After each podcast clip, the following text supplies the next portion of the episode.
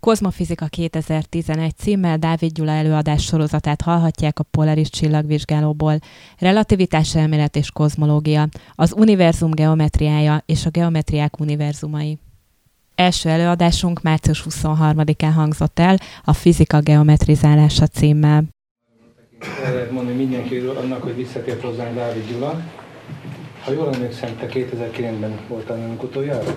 Mm, valószínűleg, azt hiszem 9 végén vagy De hogyha már egy héten nem vagy, akkor már reklamálnak. Tehát akkor most ismét itt van nálunk Dávid Gyula, Kozmofizika 2011, és a relativitás elmélettel fogsz nekünk. Így van, remélem, hogy tisztelt hallgatóság itt a helyszínen és a interneten, meg a jövőben, meg úgy egyáltalán. Nagyon örülök, hogy ilyen nagy létszámban összegyűltek, mert sokáig, amíg ezen töprengtük, hogy miről beszéljünk a, legközelebb, akkor az volt a általános vélemény, hogy ilyen speciális részt dologra, mint a relativitás elmélet, sok fúj képlet, ikrek, egyebek, ilyenekről nem érdemes beszélni, mert ez úgy mindenki csak a csillagok érdekelnek. De akkor mielőtt belevágnánk a relativitás elméletbe, természetesen mindenkit érdekelnek a csillagok, és éppen ezért szombaton érdemes elmenni csillagnézésre. Mikor és hova? Most a kis fogunk találkozni, 17 Szombaton. Szombaton, és sétálunk egyet, és a föld óráján a, megnézzük a villanyoltást meg a csillagokat is megrendeltük. Ugye jó, jó időt megrendeltétek, tehát érdemes elmenni. A múltkor hármas határenyen voltunk, akkor volt űrállomás és iridium és minden, majd meglátjuk, hogy most mi lesz. Sajnos ma nincs. Ilyenkor szoktunk kicsődölni, megtekinteni az átvonuló űrállomást. Ma nincs, Sajnos egyéb aktualitások vannak. Azt viszont hál' Istennek nem lehet itt közelről megnézni, ugye mindenkit izgat, hogy mi van a japán atomerőmű balesettel. Ha valakit részletesebben érdekelnek az ilyesmik, akkor holnap érdemes eljönni hozzánk az eltére. Holnap este 5-től 6-ig, fél hétig lesz egy, előadás arról, hogy mi történt Fukushima-ban. Tehát, hogyha valakit érdekel, akkor jöjjön a, az ELTE lágymányosi északi tömbjének a földszintjén lesz az Atomoktól a Csillagok című sorozat. Azt is közvetítik egyébként az internet interneten, a Galilei webcaston, tehát érdemes meg, meghallgatni. Ha valakit még inkább érdekel, hoztam ilyen papírokat, holnap után is lesz az egyetemen szó. Ez viszont már a Magyar Nukleáris Társaságnak a megfelelő eh, szakcsoportjának az ülésre, gyere parancsolj. Arról, hogy egyáltalán hogy kell védekezni az ilyen nukleáris balesetek ellen, hogy lehet megelőzni, és konkrétan mi történt Fukushima-ban. Erről meg pénteken kettő órakor lesz szintén a, az eltén szó. Jó, hát akkor eh, vágjunk is bele. Most nem csillagászatról lesz szó, és nem és kozmológiáról. Én itt általában kozmológiáról, meg ennek a fizikai vonatkozásairól szoktam beszélni. Most egy sokkal szűkebb fizikai területről, tehát a speciális és általános relativitás elméletről, és ennek az alkalmazásairól lesz szó.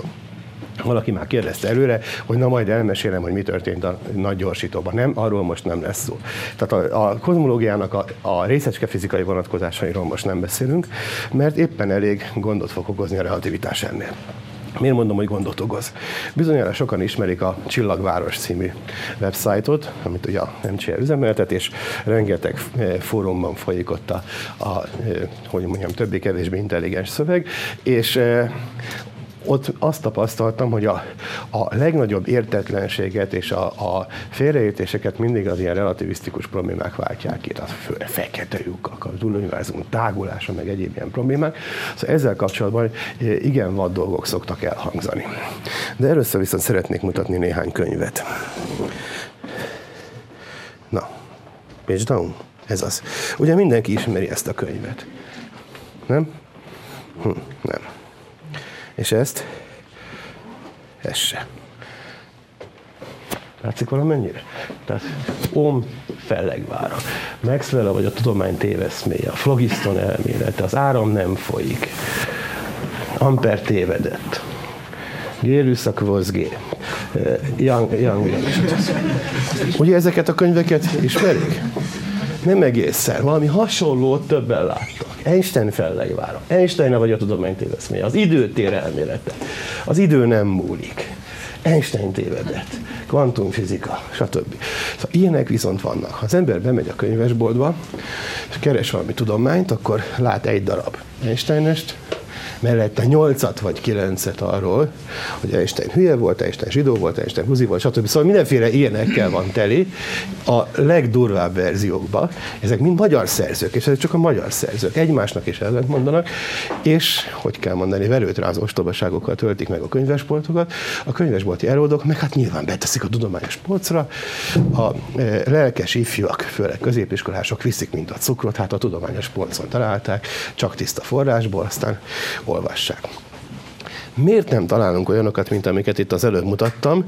Miért nem vált ki olyan érzelmeket és ekkora érdeklődést, mondjuk az elektrodinamika vagy az, a, a flogiston elmélete, miért nem Ómot anyázzák, miért einstein anyázzák? Tehát mi ez a nagy különbség? Miért pont a relativitás elmélet az, amely most már ugye elmúlt száz éves, megünnepeltük már a száz éves évfordulóját 2005-ben, akkor kezdtem én itt egyébként a e, Einstein évfordulón voltak mindenféle ünnepségek, és azzal kapcsolatban kezdtem én itt az előadásokat.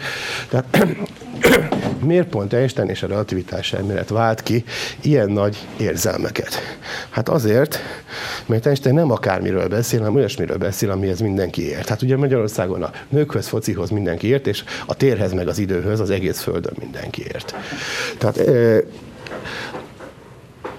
majd részletesen beszélünk arról, hogy annak ellenére, hogy a relativitás elmélet a legalaposabban igazolt fizikai elmélet, tehát szó sincs arról, hogy kétséges és furcsa és, és még nem igazol dolgokat mond. Nem, nem ilyen.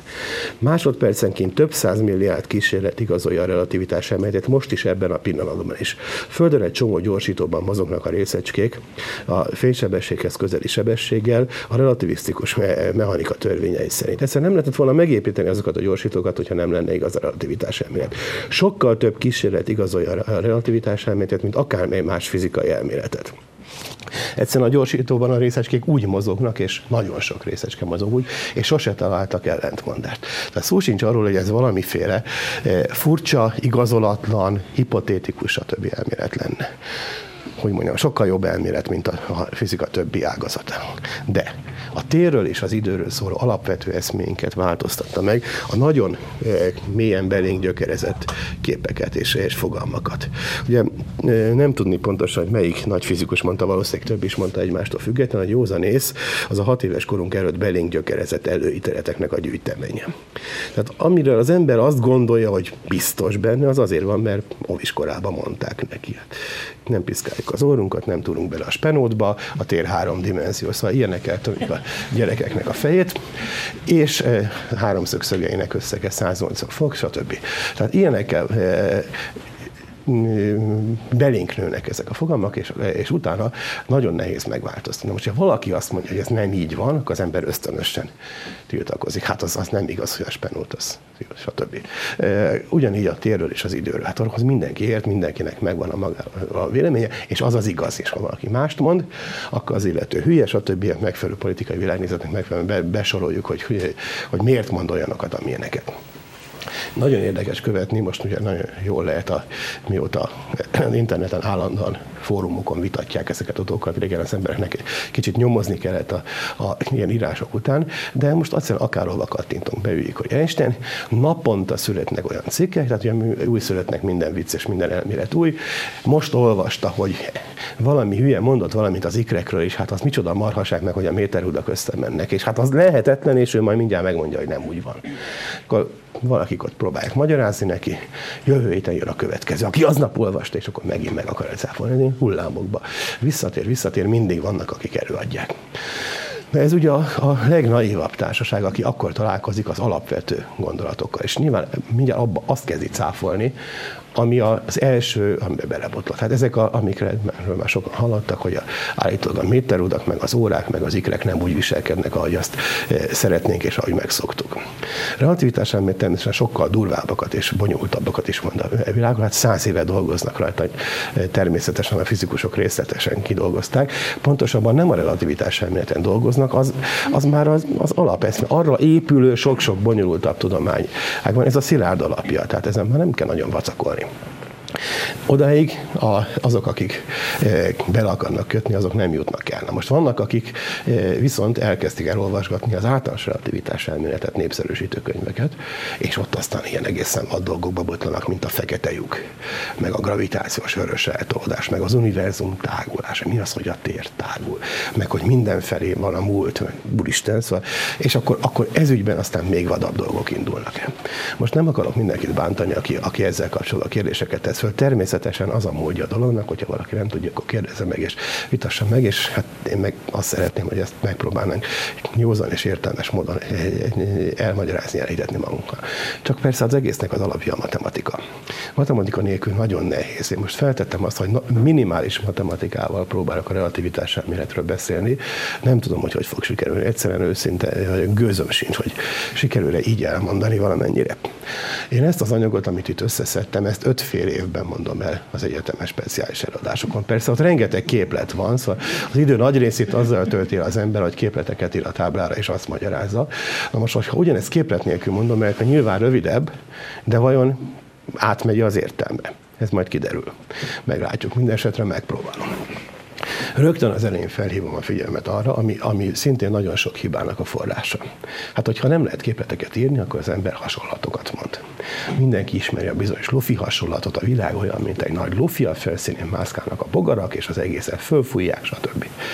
És akkor jönnek, akik belekötnek, hogy az nem is igaz, mert az két dimenzió, meg mi van a lufi közepén. És akkor magyarázzák neki, bocsánat, ne úgy képzeld el, ez csak hasonlatos. És akkor elkezdenek szerkezgetni, és a lufinak az érintőit fölötte három centivel metszik egymással, stb. Ha valaki komolyan veszi a hasonlatot, és a hasonlatból próbál részletes számolásokat végezni, akkor menthetetlenül eltéved. Hasonlat az nem arra való, hogy azzal dolgozzunk, arra a fizikai, matematikai modellek valók.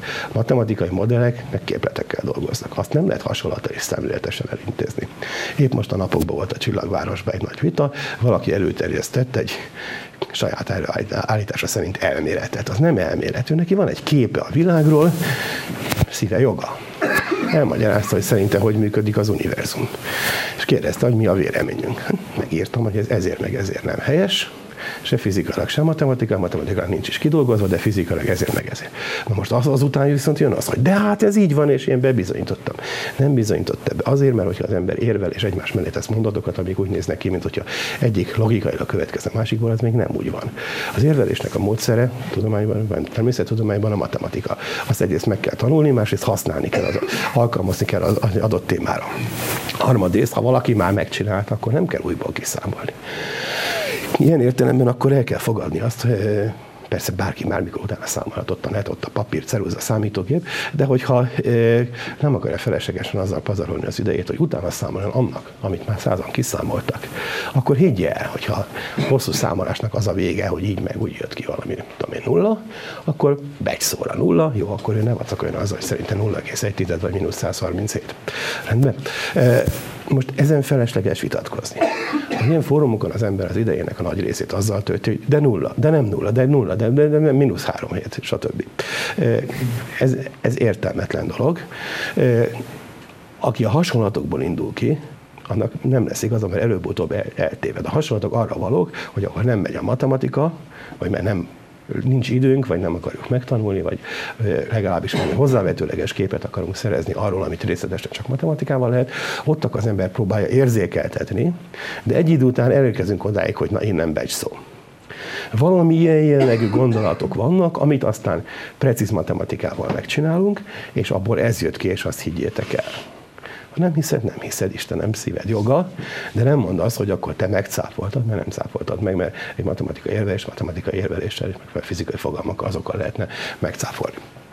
Na most mivel ezek a fogalmak olyan neveket viselnek, mint a köznapi életben használt dolgok, egy idő, meg tér, meg méterút, meg egyebek, ezért mindenki úgy gondolja, hogy a köznapi fogalma és az azokkal kapcsolatos elképzelése azok itt überolják a, a, a, a tudományos eszméket. Most ennek vannak különböző fokozatai. Ugye először az van, hogy valaki érdeklődik, és akkor kérdez. Jó, hát ezt ennek el lehet magyarázni, meg, vagy megérti, vagy nem, vagy még egyszer elmagyarázzuk, előbb-utóbb meg lehet tanulni. Van, aki nem is akarja megérteni. Ő nem kérdez, hanem állítva, hogy az nem úgy van. Mondják neki, de az nem úgy van. De az nem úgy van. Ilyen is van. És akkor jönnek azok, akik viszont elkezdenek ilyenkor anyázni. Nem ajánlom, hogy tessék, neveket nem mondok, fórumok az ember benéz, előbb-utóbb megtalálja azt a néhány, aki már nem is a tudományos tényekkel, hanem a másiknak a felmenőjének a visel dolgaival, meg ilyesmivel foglalkozik, és durva dolgokat mond.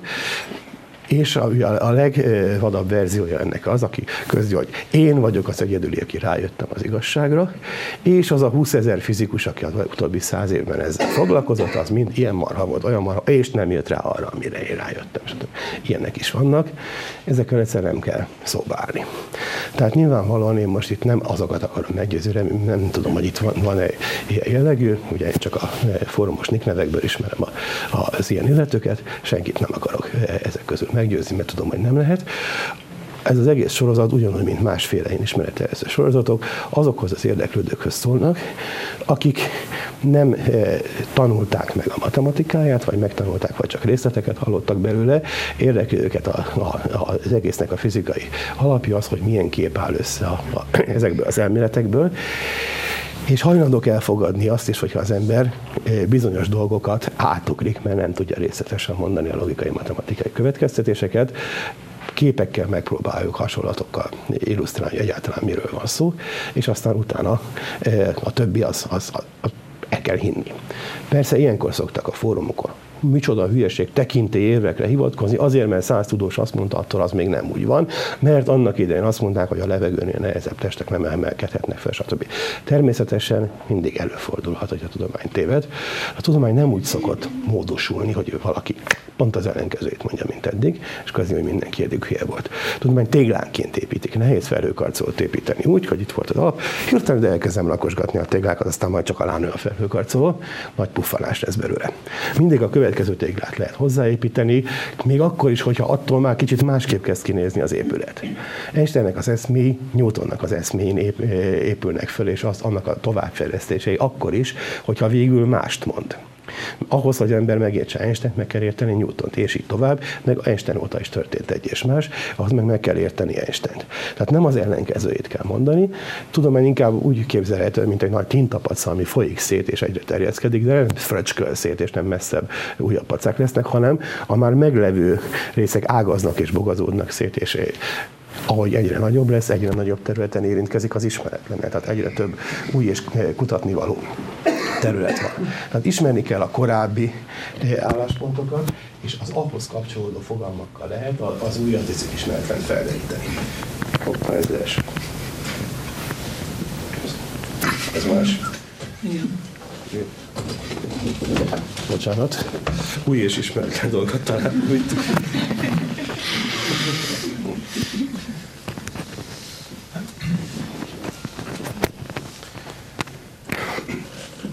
Most ennek a, ez az újjal ismeretlen való találkozás, ez persze kétféle módon történhet. Egyrészt kísérletileg, tehát a, a e, fizikusi természettudási tapasztalatban belebottunk valamibe, amit nem ismerünk, nem értünk, nem lehet megmagyarázni, akkor természetesen először rengeteg kísérlet kell, azt kell csinálni, hogy reprodukálható legyen. Láttam valamit, ami kék volt, négyszögletes és balra ment az égen, és soha többet nem látom, azt, azt nem lehet kutatni. Mert honnan tudja. Amit eddig mondtak róla, annyi info van, és slussz. Ha valamit meg lehet ismer, ismételni, amikor annak idején a udvari bolondok dörzsölték a macskafarkát, és szikrázott, és ezért kaptak egy, egy aranyat, nagyon jó volt, megpróbálták megismételni nedves időben, akkor nem szikrázott, akkor levágták az udvari bolond fejét. De előbb-utóbb rájöttek arra, hogy ha száraz időben dörzsölik, akkor a macskafarka mindig szikrázik, és már csak néhány száz évet kellett várni, és ebből lett elektrodinamika, és azóta van tévénk, és nézhetjük a dallaszt. Szóval ez működik egy idő után, de szépen lassan, szisztematikusan kell az ismeretlen eh, jelenségekhez fogalmakat illeszteni, mérési eljárásokat, mennyiségeket kitalálni. Biztos tudják azt a szorít, hogy nagyon sokáig évszázadokig nem vált el a hő és a hőmérséklet fogalma. Hogy melegebb a test, vagy több hőtartalma van, az nem ugyanaz. És akkor a hő, hő, hő. De amikor ez szétvált, sokan most se tudják megkülönböztetni ezeket a fogalmakat, de ahhoz, hogy ebből egyáltalán e, tudomány és utána e, erre épülő technika legyen, ahhoz a, az alapfogalmaknak a tisztázása volt szükséges. És akkor a mérési eljárások, a műszerek. Amikor az ember megtanulja a középiskolában azt, hogy a, a, a, dörzsölgetik az elektroszkópot, és akkor a két kis filmlemezke szétáll. Ezzel többen követjük a, annak idején a tudományos felfedezésnek a sztoriát, ott akkor egyszerre kellett a jelenség jelenséget felfedezni, leírni, mérni, jellemezni. Ugye az egyik ilyen masina már megvolt, és akkor azzal mérték a másikat. Tudták, hogy ilyen szögbe áll szét, akkor az valahogy adott mennyiségű elektromosságot jelent. Összekapcsolták egy másikkal, akkor nem állt szét annyira az Akkor az kevesebb elektromosság. Előbb-utóbb más skálát is tettek rá, és mérni kezdték. Tehát úgy egyszerre kellett a fogalmakat, a törvények. Kétszer annyit dörzsöltem a macskafarkát, akkor háromszor annyira áll szét az elektróda, és így tovább. Le kell olvasni a, a szabályokat, grafikonokat rajzolni, és így tovább. Végül eljutunk a fizikai törvényekhez. Utána majd lehet alkalmazni. Tehát akkor tervezünk egy olyan berendezést, ami maga dörzsöli a macskafarkát, és már akkor ennyire szét fog állni a berendezés, stb. Előbb-utóbb lesz belőle villanymotor. Sokáig kellett dolgozni, hát a lépésenként tovább tenni. Tehát a tudománynak az egyik típusa ez, amikor a kísérletekből indulunk, és, és akkor ehhez illesztjük az elméleti fogalmainkat. A másik, amikor az elméleteknek az, az önálló fejlődése. Egy bizonyos témakör letisztult, az emberek megalkották a fogalmakat, és akkor tovább gondolják. Egyrészt a már ismert jelenségkörnek a részleteit próbálják kiszámolni, másrészt ugyanazokat a fogalmakat alkalmazzák olyan jelenségekre, amikre korábban még nem. Hát például, amikor a sugárzásnak a termodinamikáját kezdték vizsgálni. 19. században már eléggé részletesen ismerték azt, hogy a szilárd testeket, folyadékokat, gázokat melengetik, akkor mi történik, és akkor ezen az alapon működő gépek már voltak. És akkor rájöttek, hogy az anyagok sugárzást is bocsátanak ki. Annak is van energiatartalma. Vajon hogy hat kölcsön a sugárzás meg a szilárdtest oda-vissza? Alkalmazták az addigi törvényeiket. Matematikailag kiszámolták, és marhaságok jöttek ki. Hoppá, mi van ilyenkor? Tehát az ismert törvényeket próbáljuk alkalmazni új jelenségekre papíron. Akkor nem voltak hozzá kísérletek. Ott már pusztán egy ilyen számolásból kiderült, hogy hülyeségek vannak, mert az jött ki, hogy végtelen sok hőt kéne közölni egy testtel ahhoz, hogy melegedjen. Hát ezt ugye kísérleti tapasztalatból tudjuk, hogy nem úgy van, mert egy gyújtós is tud meleget csinálni. Egy fecske nem csinál nyarat, de egy gyújtós már lehet meleget. Tehát nem kell hozzá végtelen sok hő. Az elmélet ellentmondáshoz vezetett. Valami baj van. Fizikai fogalmainkkal, vagy az a korábban ismert dolgoknak a új jelenségkörre való alkalmazásával. Ilyenkor mit kell csinálni? Egyrészt az elméletnek meg kell vizsgálni az alapjait, végig gondolni, hogy mi lehet a hiba. Önmagában hibás volt az az elmélet, és az eddigi dolgokat is rosszul le, vagy ott volt a baj, amikor az új jelenségkörre alkalmaztak. Másrészt el kell kezdeni a kísérleteket. Hát akkor nézzük meg, hogy mi van ténylegesen, amikor sugárzás kapcsolatba lép a a szilárd testekkel, stb. És addig-addig csiszolgatni össze-össze elméletet meg a kísérletet, amíg sikerül leírni. Ilyenkor van az, hogy néha új és vad ötletekre van szükség az elméletben, mert az eddigi elmélet nem akarja leírni. Nagyon gyakran találkozunk megint csak a neten olyanokkal, hogy valaki közli, hogy íme itt van egy olyan jelensége, amit az egész eddigi fizika nem tud megmagyarázni hogy az állítás implicit tartalmaz azt, hogy XY, aki ezt írta, ismeri az egész eddigi fizikát. Hm. Tisztelem, én nem ismerem az egész eddigi fizikát, és nem láttam még olyan embert, az egészet ismerni. Nem hiszem, hogy ő szervezett magának egy olyan több ezer tudósból álló munkaközösséget, amely együttesen úgy azt állíthatja, hogy ők ismerik az egész fizikát. Nagyon nagy falat ilyet állítani, hogy hát ezt semmiképpen nem tudja megmagyarázni. Ugye egy nem, valaminek a nem létezését amúgy is nehéz bizonyítani.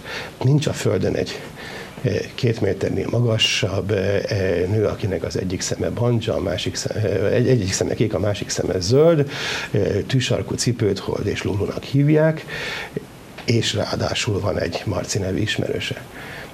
El lehet képzelni? Most definiáltam egy adatot. Van ilyen? Nincs ilyen. Ha én ismerném ezt a konkrét egyént, akit leírok, akkor nagyon egyszerű itt van és itt itt áll. Ha nincs, akkor mit kéne csinálni? Megszámolni a föld, előhozni a Földön az összes embert, és megnézni, hogy ráillik-e. Vannak olyan jelenségek, amik nagyon sok, esetleg végtelen sok objektumra vonatkoznak, ott akkor egyszerűen nem lehet így végig. Az, hogy valamit nem lehet, azt nagyon nehéz bizonyítani. Matematikailag persze igen, de az egy korlátozott önmaga által definiált univerzumban van. A fizikában nehéz ilyeneket mondani, főleg azt, hogy, ne, hogy nem, nem lehet az eddigi tudományokkal leírni. Hát gyakran van ilyen, de akkor az ilyen állításokat nagyon meg kell indokolni és akkor új ötletekre van szükség. Mi történt például itt az előbb említett példánál, amikor a, a sugárzás termodinamikáról volt szó, egy egészen vad, először matematikai ötletet vetett be Planck 1900-ban.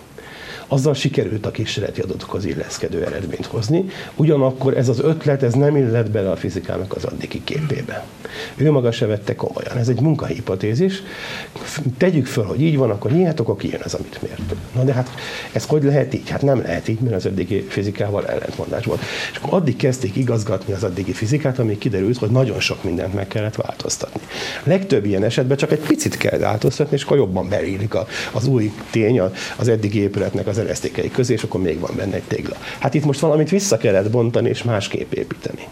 Ritkán van ilyen, ugye ilyenkor történnek a nagy tudományos forradalmak, és abból aztán hatalmas fejlődése, tehát pont ebből lett a kvantum elmélet. A relativitás elmélet is egy ilyen jellegű fejlemény. Most ezzel kapcsolatban rögtön van egy nagy félreértés. Legtöbben azt hallják, hogy a relativitás, hát igen, a fénysebesség E egyenlő mz c ugye Einstein bácsi éppen esik bele ott a fekete lyukba, stb. Szóval ilyen, ilyen dolgokról van szó. Ha az egyetemen megnézik, akkor eh, látnak egy olyan tárgyat, hogy optika és relativitás elmélet. Miért? Mert történetileg úgy esett, hogy a eh, relativitás elmélet az egy optikai kísérlettel kapcsolatban e, született. Volt egy optikai jellegű kísérlet, van interferométerekkel, hogy ezt mindenki hallott róla, ahol nem sikerült azt kimérni, amit a addigi elmélet jósolt. Ahogy az előbb mondtam, a sugárzás termodinamikájával is volt egy hasonló. Mi a különbség? A sugárzás termodinamikával kapcsolatban ott az elmélet egyszerűen marhaságokat jósolt. Tehát tudták, hogy az nem lehet igaz, amit az elmélet kiszámol. A relativitás elméletnek az optikai előzményénél ott az elmélet kiszámolt van, és mindenképpen indulták, biztos úgy lesz. Jó, nem, nem volt ellentmondás. Aztán megmérték, és nem úgy volt. Tehát a másik esetben akkor tudták, hogy ott, ott hiba van, akkor nézzük meg, hogy mi van helyette. Itt meg meglepetésként ért az embereket, hogy nem úgy van. Most ebből nőtt ki aztán később többszöri próbálkozás és több évtizedes vacakolgatás után a relativitás elmélet. De ebből még nem következik, hogy a relativitás elmélet az az optika része. Vagy hogy a fényre vonatkozó elmélet. Fény úgy került be a relativitás elméletbe, mint pirátus a krédóba. Tehát semmi köze közvetlenül hozzá. Én majd igyekszem úgy elmondani, hogy itt most a bevezetőtől eltekintve a fényt nem fogom emlegetni, csak esetleg kapcsoljuk ki, vagy valami ilyesmi alapon, de, de nem hivatkozom a fény tulajdonságaira. Ez egy alapvető félreértés, hogy a relativitás elmélet azon alapul, hogy a fény így meg úgy viselkedik. A fény bonyolult jelenség. Részletes és bonyolult matematikai elmélete van, fizikai kísérleteket végeznek. Nem lehet egy nagyon bonyolult, vagy egy alapvető elméletnek nem lehet a kiinduló pontja egy olyan jelenség, ami rettentő bonyolult. Hogyha a legegyszerűbb biokémiai jelenségekre lennénk kíváncsiak, hogy hogy szintetizálódik a cukor, hogy az már is már jobb bonyolult, akkor eh, nem a szervi gyomrának és a szívének az összefüggésénél kéne keresni, mert az már egy erre épülő, nagyon bonyolult biológiai objektum, nem ott kell keresni az alapvető biokémiai folyamatoknak a alapját, persze azt is meg kell vizsgálni, de az egy másik eh, része a, a tudománynak. Az alapokat nem lehet a, a legbonyolultabb jelenségekből kiokoskodni, mert ott a részletek elfedik a, a e, lényeget. A lényeg az pedig nem, nem olyan. A matematika nélkül kell elmondani, de azért néhány matematikai fogalomra majd szükség lesz itt a továbbiakban. A legelső, az pedig a geometria. Azt szokták mondani, hogy a relativitás elméleten indult meg a fizika geometrizálódása. Igazából már korábban megindult, de akkor nem vették észre. A relativitás elmélet volt az első olyan alapvető fizikai elmélet, ahol az elmélet megszületés után nem sokkal elkezdték a fogalmakat lefordítani geometriára. Geometria persze azelőtt is volt, korábban is, ugye, sőt annak idején sokkal inkább az általános műveltségnek a része volt. Ahogy annak idején az emberek tanultak iskolába, középiskolában latinul meg görögül, ugyanúgy tanulták Euklidesnek a, a geometriát, az eredetit, sőt a jobb helyeken eleve görögül tanulták Euklideszt, és akkor tudták idézni, hogy a negyedik könyvnek a 19. bekezdésében, mint amin a háromszög magasság van, arra milyen szép dolgokat mondott Euklides. Én nem tudom idézni, és valamikor olvastam bizonyos részleteket, de Isten bizony nem olvastam végig ezt. De annak idején ezt, ezt mind tudták. Az emberek a geometriáról voltak elképzelései, mégpedig az, hogy egy axiomatikus tudomány. Az volt az első axiomatikus tudomány. És ilyen értelemben egészen más eh, jellegű, mint a természettudomány. Az axiomatikát ugye hogy képzelje az ember, kimondunk bizonyos állításokat, és abból logikai lépésekkel levezetünk tételeket. Ezt a görögök találták ki. Azelőtt is volt matematika, de egészen más jellegű volt. Az egyiptomiak például rendkívül alaposan, pontosan tudtak derékszöget szerkeszteni. Úgy csinálták, vettek egy hosszú kötelet, kötöttek rá csomókat, egyforma távolság, azt ugye azért meg lehet csinálni, hogy egyforma távolságban legyenek a csomók. És ebből kifeszítettek egy olyan háromszöget, aminek három, négy és öt volt az oldala. Mindenki tudja, hogy Pitagorasz tétel miatt ez derékszögű háromszög, és akkor ezt lecövekelték, és meghosszabbították a vonalat erre, meg arra, és akkor erre már föl lehetett építeni a piramist. Volt egy derékszögük. Most ugyanezt megcsinálták volna egy olyan háromszöggel is, aminek az oldalai 5, 12 és 13. Mert az is egy pitagoraszi háromszög, annak is derékszöge van. Sőt, végtelen sok különbözővel meg lehet csinálni, még akkor is, hogyha egész számokat akarunk. Na de ki a fenét érdekelte az 5-12-13-as háromszög az egyiptomnál, hiszen már volt egy eszközük a derékszög kirajzolására.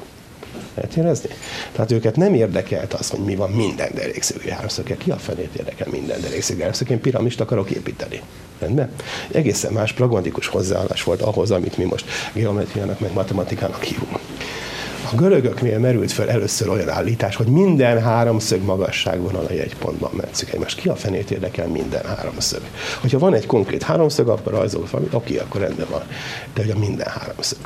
Ez a gondolat, hogy egyáltalán ilyeneket lehet állítani, hogy minden bizonyos típusú objektumban fennáll valamilyen állítás, és hogy ezt egyszerűbb lép, állításokból logikai lépésekkel le lehet vezetni, ez a gorogoknak az egyik legnagyobb hozzájárulások a tudományhoz.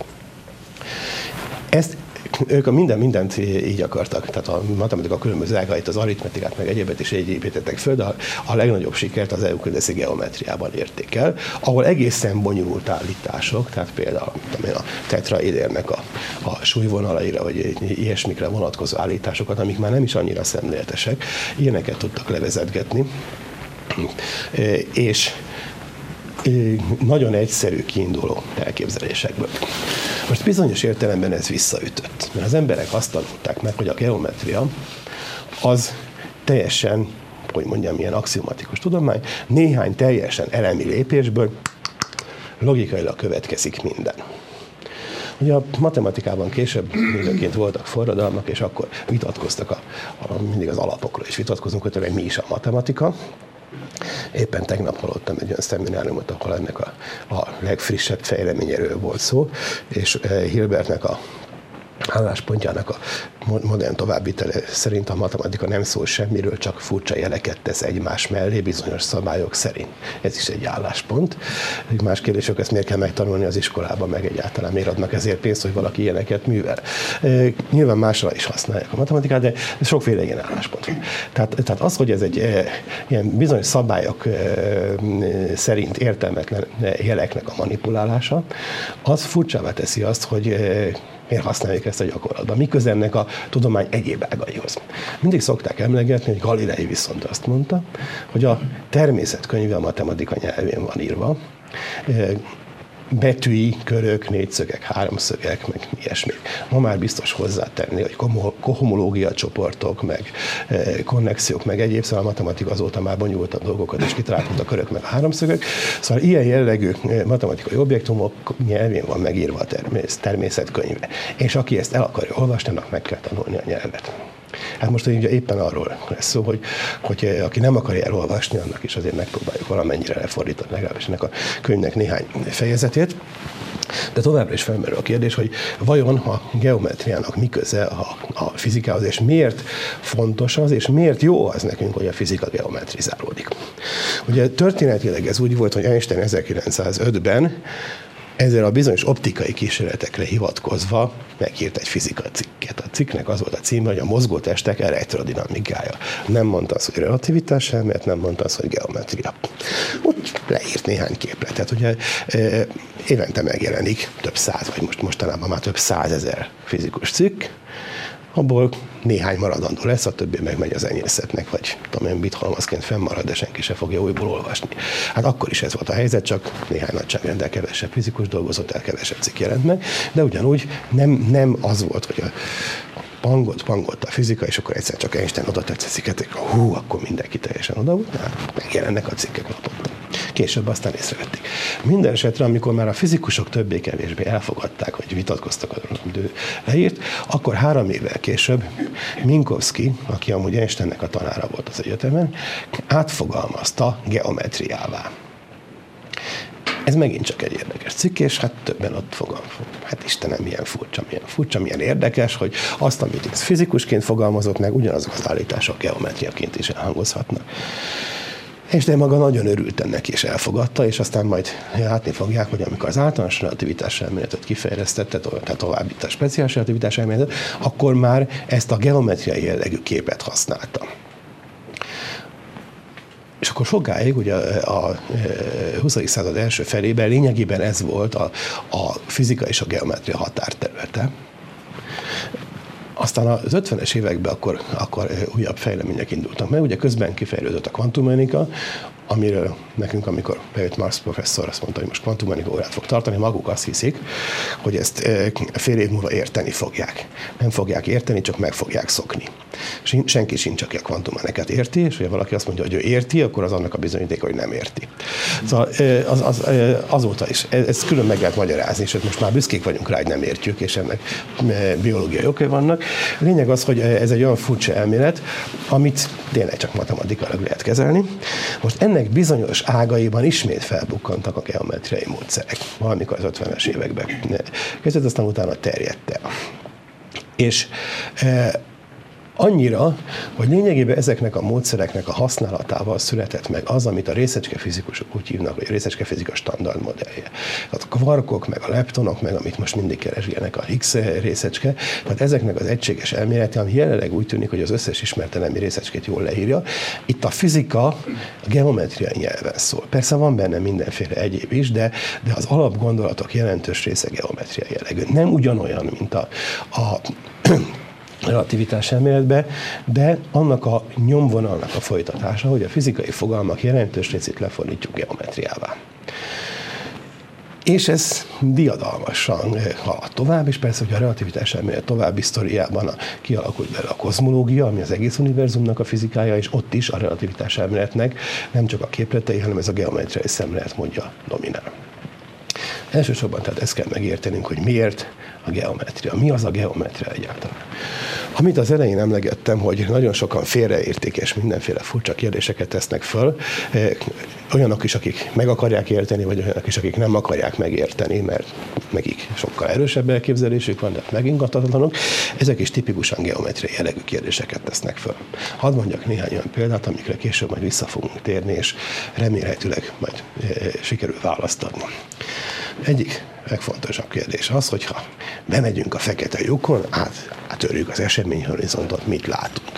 Nemrég valaki például elmagyarázta nekem a következőt, hogy az eseményhorizont olyan, mint egy függöny, gömbölyödik, ha én bemegyek, átdugom a fejem, akkor kifordul, és akkor bentről visszanézve látok egy másik gömböt, amiben benne van a külső világ.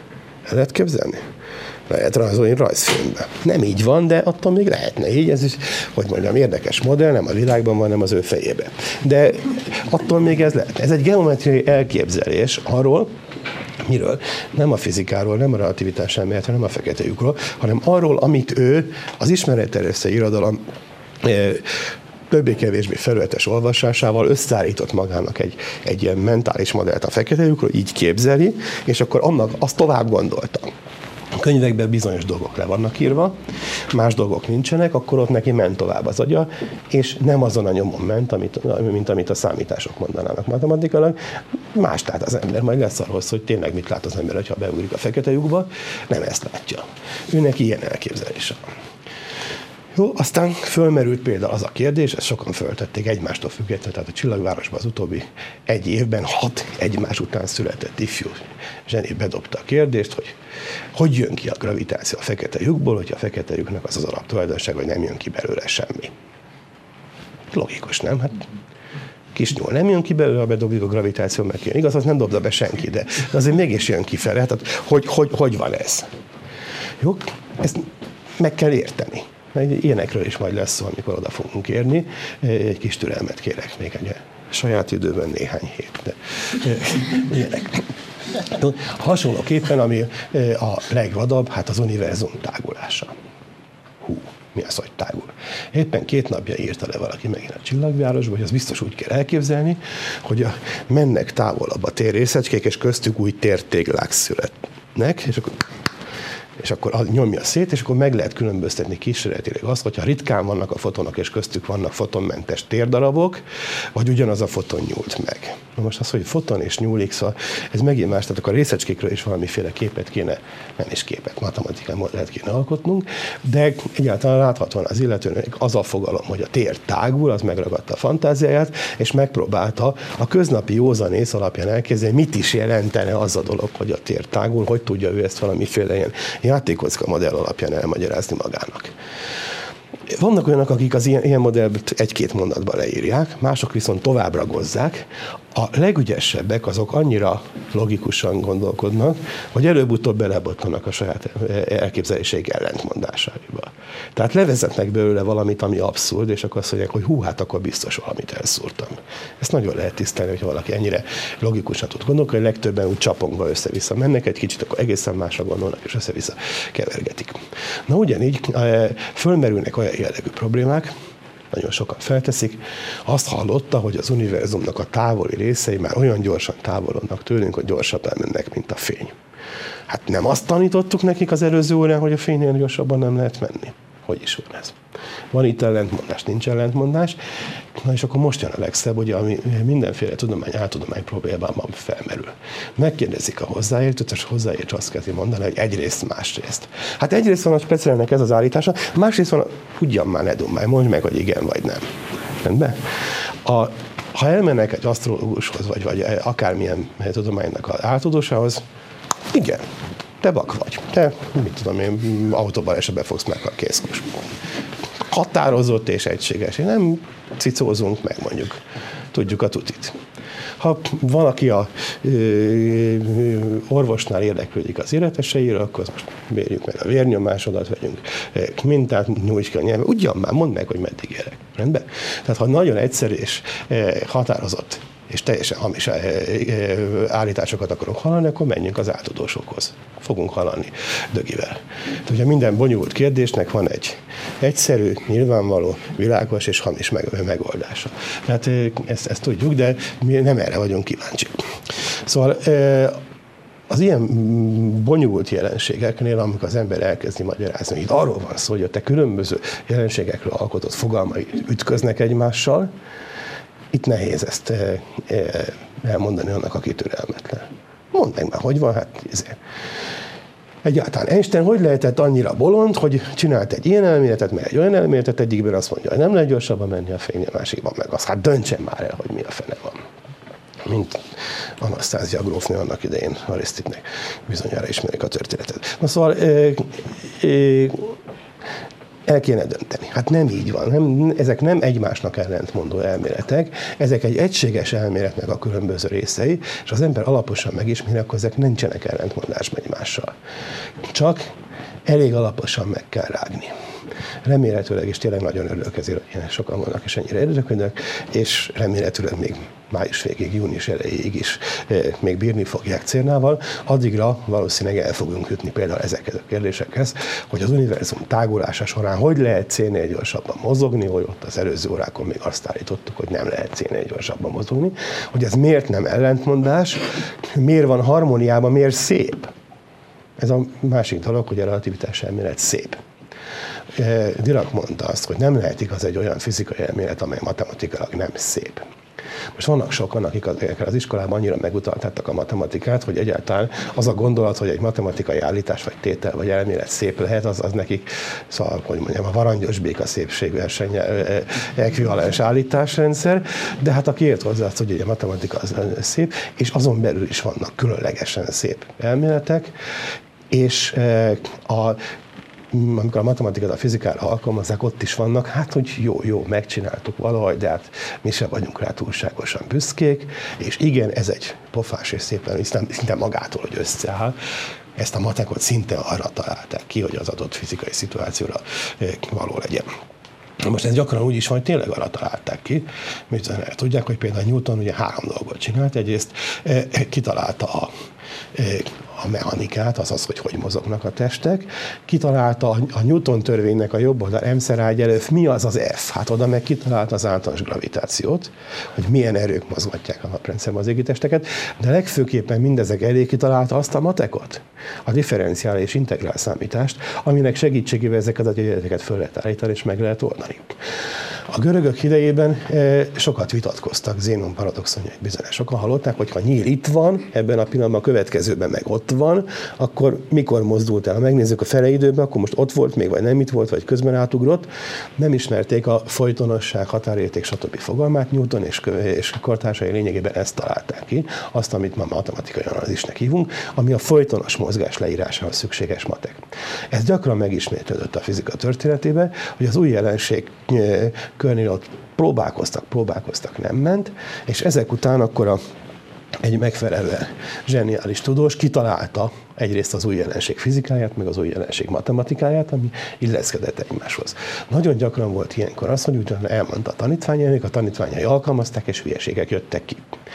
Mert az új tudós által, vagy a tudós által kitalált új matematika, az még ugye nem volt annyira precíz matek, mint ahogy a matematikusok csinálják, tehát nem voltak körülhatárolva a használhatósági tartomány, hogy erre a jelenségre lehet, arra már nem, mert mit tudom én, ott közben nullával osztanám, vagy valami egyéb matematikai disznóságot csinálnám. És a zseniális alapítódódós jól csinálta. Tehát ő jól használta, nem terjeszkedett túl az új elméletnek az érvényességi körén. A naív és tudatlan tanítványok megtanulták a formalizmus, de nem tanulták meg a lényeget, ezért ott is használták, ahol nem szabad, és kihozták az egy-egy nullát, vagy, vagy még rondább dolgokat. Aztán később jött az, hogy akkor jöttek a precíz matematikusok, és elkezdtek szörözni, epsilon meg egyebeket, deltákat írtak egymás mellé, és megmutatták, hogy hogy kell ezt precízen csinálni. Utóbb körülhatárolták az elméletnek a használhatósági tartományát, és kiderült, hogy a alapító atya benne maradt, a többiek meg kiszaladtak. Aztán később már nem ilyen probléma, mert akkor már megtanítják az alapelmélettel együtt azt is, hogy mire lehet használni, akkor már arra használják, és akkor működik, akkor már fel lehet adni az iskolába, és lehet vizsgáztatni belőle. Ez gyakran történt így, tehát hogy fizikusok találták el meg kicsit bonyolultabb helyzet, mert gyakran volt, hogy ugyanazok az emberek voltak, fizikusok, csillagászok, meg matematikusok, tehát például eh, bizonyos eh, gravitációs és csillagászati égi mechanikai problémák megoldására kitaláltak matematikai módszereket, aztán utána rögtön alkalmazták, és azzal kiszámolták, hogy hogy mozognak a bolygók, tehát ténylegesen ugyanaz az ember volt. Másik esetben meg az történik, hogy a a eh, fizikus, bocs, ki gondolja a az elméletet, hogy összeáll neki a fejébe, hogy mit is, hogyan is akarja leírni ezt a jelenségkört, csak nincs meg hozzá a matematikai eszköze, mert ő nem tanulta az iskolába. És akkor oda megy egy matematikus haverjához, ezért kell az egyetemen matematikusokkal is haverkodni. Na, akkor megkérdezik, hogy hát kérlek szépen, haverom, van-e a matematika eszköztárában olyan eszköz, ami ezt meg azt tudná? Akkor két eset van. Azt mondja a haver, hogy van persze, ez történt einstein amikor az általános relativitás elméletet tudta megcsinálni. Megkérdezte az egyik egyetemi haverját, aki természetesen Budapesten született, és, me- és megkérdezte tőle, nem, nem ezért tiszteljük, de megkérdezte tőle, hogy van-e elmagyarázta, mit akar. És az azt mondta, hogy igen, Riemann ezért találta ki 70 évvel ezelőtt azt, azt amit Riemann geometriának hívunk.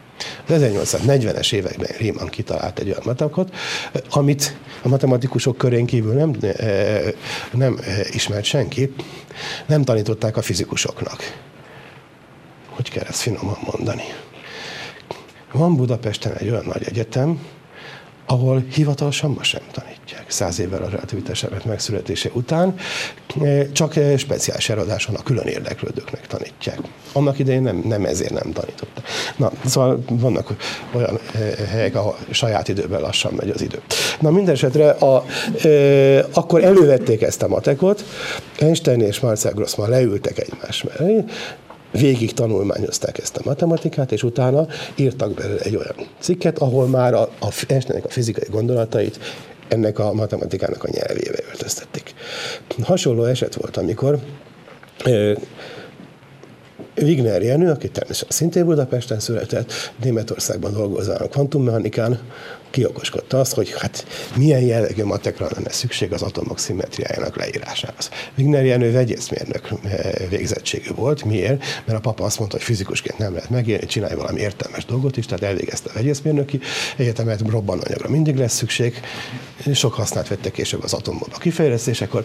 Na minden esetre eh, nem tanult túl sok matekot, de hát gimnázium osztálytársa volt Najma János, akkor megkérdezhető, hogy te Jancsi, hát van-e valami olyan matek, ami ilyen meg ilyen dolgok leírására alkalmas.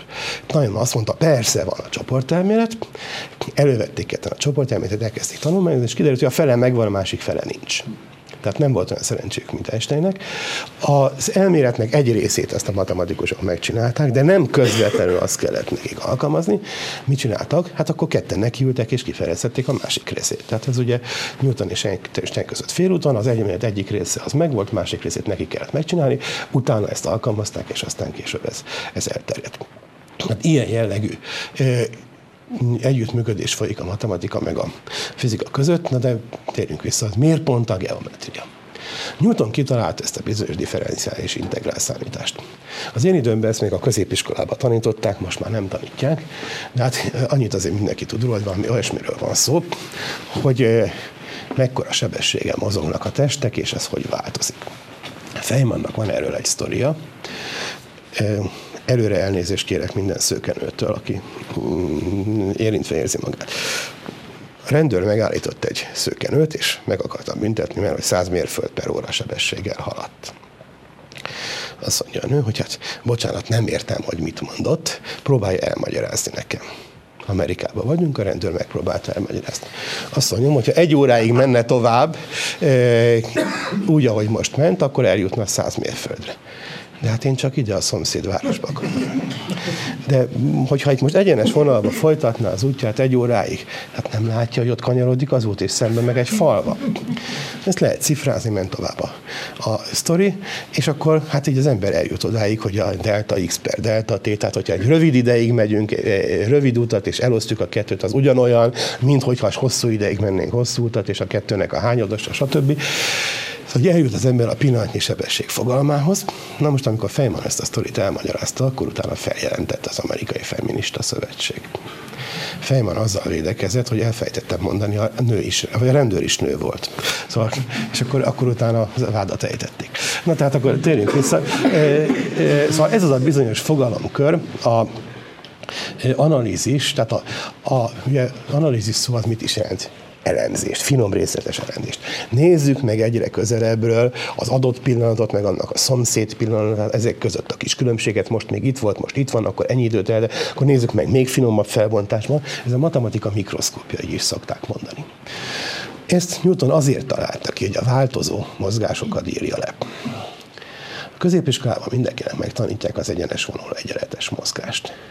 Aki faktra jár, annak a szabad esést is megtanítják, tehát a, a, a egyenletesen gyorsuló mozgást és ennél bonyolultabb mozgás nincs. Pontosabban nem tanítják.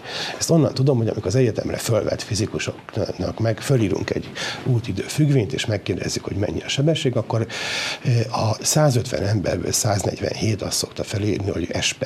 Tehát, hogy az egyenes vonal egyenletes mozgásra vonatkozó törvényeket, ami még a szabad esésre sem igaz, hogy a sebességet úgy kell kiszámítani, mert a szabad esésnél a sebesség pillanatról pillanatra változik.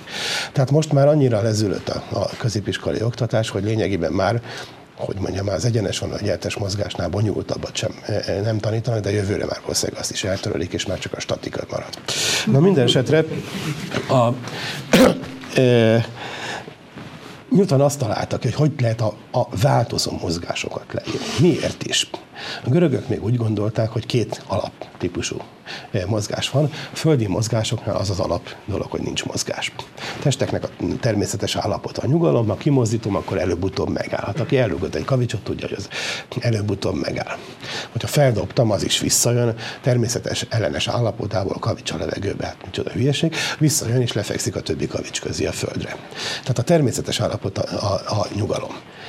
Viszont vannak olyan objektumok, amik tapasztalatunk szerint állandóan mozognak, ezek pedig az égen vannak, a csillagok, egyéb folyamatosan járnak körülöttünk körbe. Állandó szögsebességgel. Jó? Tehát van a kétféle mozgás, az egyik az a nyugalom, a másik a, a, az állandó sebességű mozgás, és az összes többi az meg ilyen e, ideiglenes efemer dolog, azzal ne is foglalkozunk. Van még a harmadik, amit az élőlények csinálnak, az, hogy a madár röpül, hát az, az túl bonyolult ahhoz, hogy megpróbáljuk leírni, mert különben se a fizikába tartozik. Ez a hatásköri játék, ez már akkor megvolt. E, na most minden esetre, e, amikor Kepler rájött arra, hogy a bolygók nem körpályán mennek, hogy a görögök megmagyarázták, azért körpályán, mert az a tökéletes, az Istenek azt szeretik, mert mindenhol egyforma.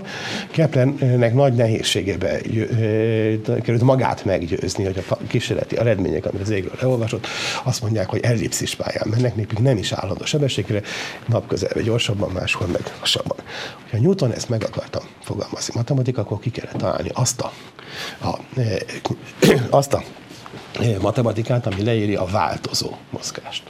Okay. És hát ki is talált ez a differenciális integrál számítás.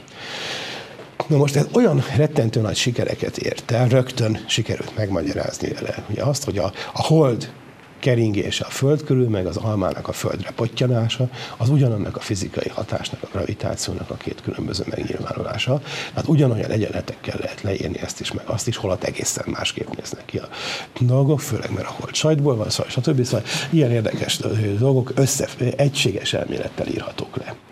És a Newtonnak a követői egyrészt matematikailag úgy fejlesztették tovább az elméletet, tehát kialakították azt, amit ma matematikai analízisnek hívunk, másrészt ezt alkalmazták egyre bonyolultabb fizikai és égimechanikai jelenségekre, hogy nagyon pontos és részletes leírást tudtak adni a naprendszerbeli mozgásokra, annyira, hogy ugye ennek az volt a csúcsa, amikor az Uranus bolygónak a, a mozgásainak a hibájából nem arra következtettek, hogy Newton rosszul számolt, vagy Newton hülye volt, stb., hanem arra, hogy van ott még egy másik objektum, aminek a gravitációs hatását figyelembe kell venni, és már annyira fejlett volt a matekük, hogy abból ki tudták okoskodni, hogy hol is van, és amikor megfelelő eh, eh, felhőmentességen a csillagászok oda néztek, akkor meg is találták a Neptunuszt.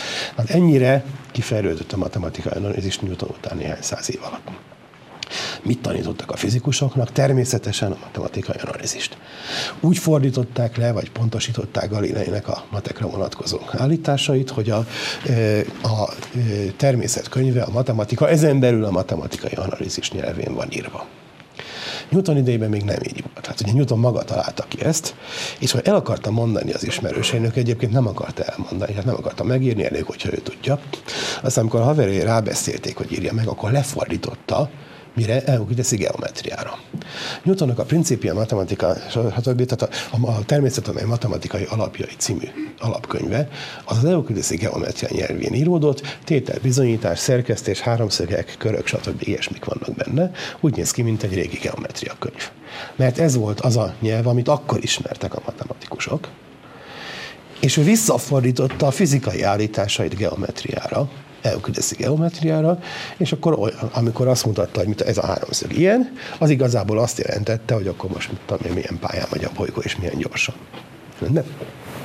És később, amikor már Newton tekintélyes és öreg volt, akkor tudták rábeszélni a barátai arra, hogy hát akkor már írd meg már a saját nyelveden, az általad kifejlesztett nyelven, ezen az új matek nyelven, és akkor már nem kellett lefordítani, vagy visszafordította, és akkor újból megfogalmazta, és utána kezdett terjedni ez a nyelv.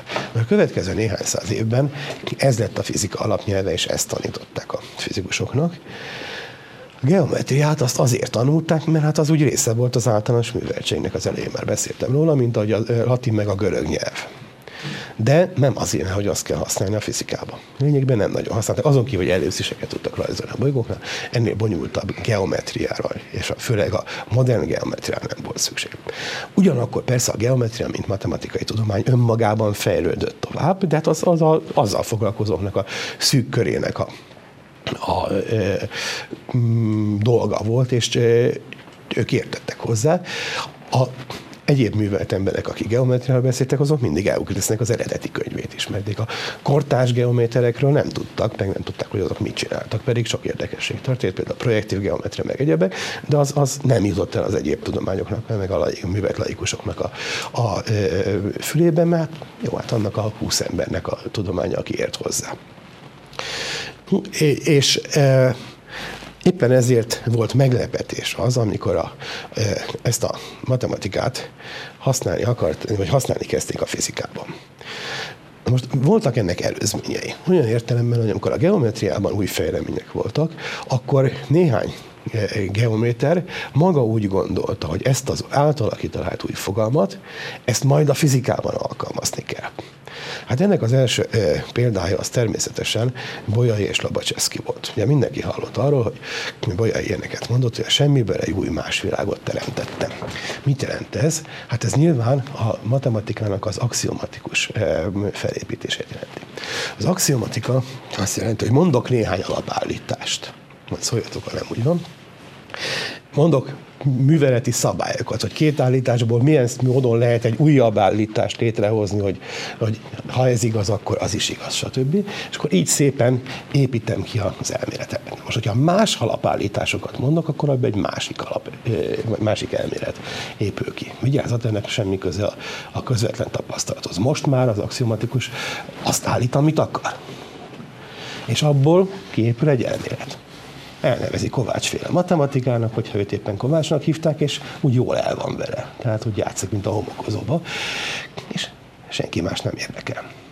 Szóval a gyakorlati matematikának természetesen van egy olyan eh, vonatkozása is, esetleg hasznos lehet, tehát például alkalmazhatni lehet, alkalmazni lehet a matematika máságában, vagy fizikában, vagy közgazdaságtanban, meg ilyesmiben. Ez önmagában nem befolyásolja azt, hogyha én kitalálok egy ilyen matematikai rendszert, azt építgetem, építgetem, cikket írok róla, eh, publikációm jelennek meg, eh, fokozatom lesz, akadémikus, ezek, ez, ez úgy működik. És nincs köze ahhoz, hogy ez most hasznos vagy nem hasznos, vagy vonatkozik a valóságra.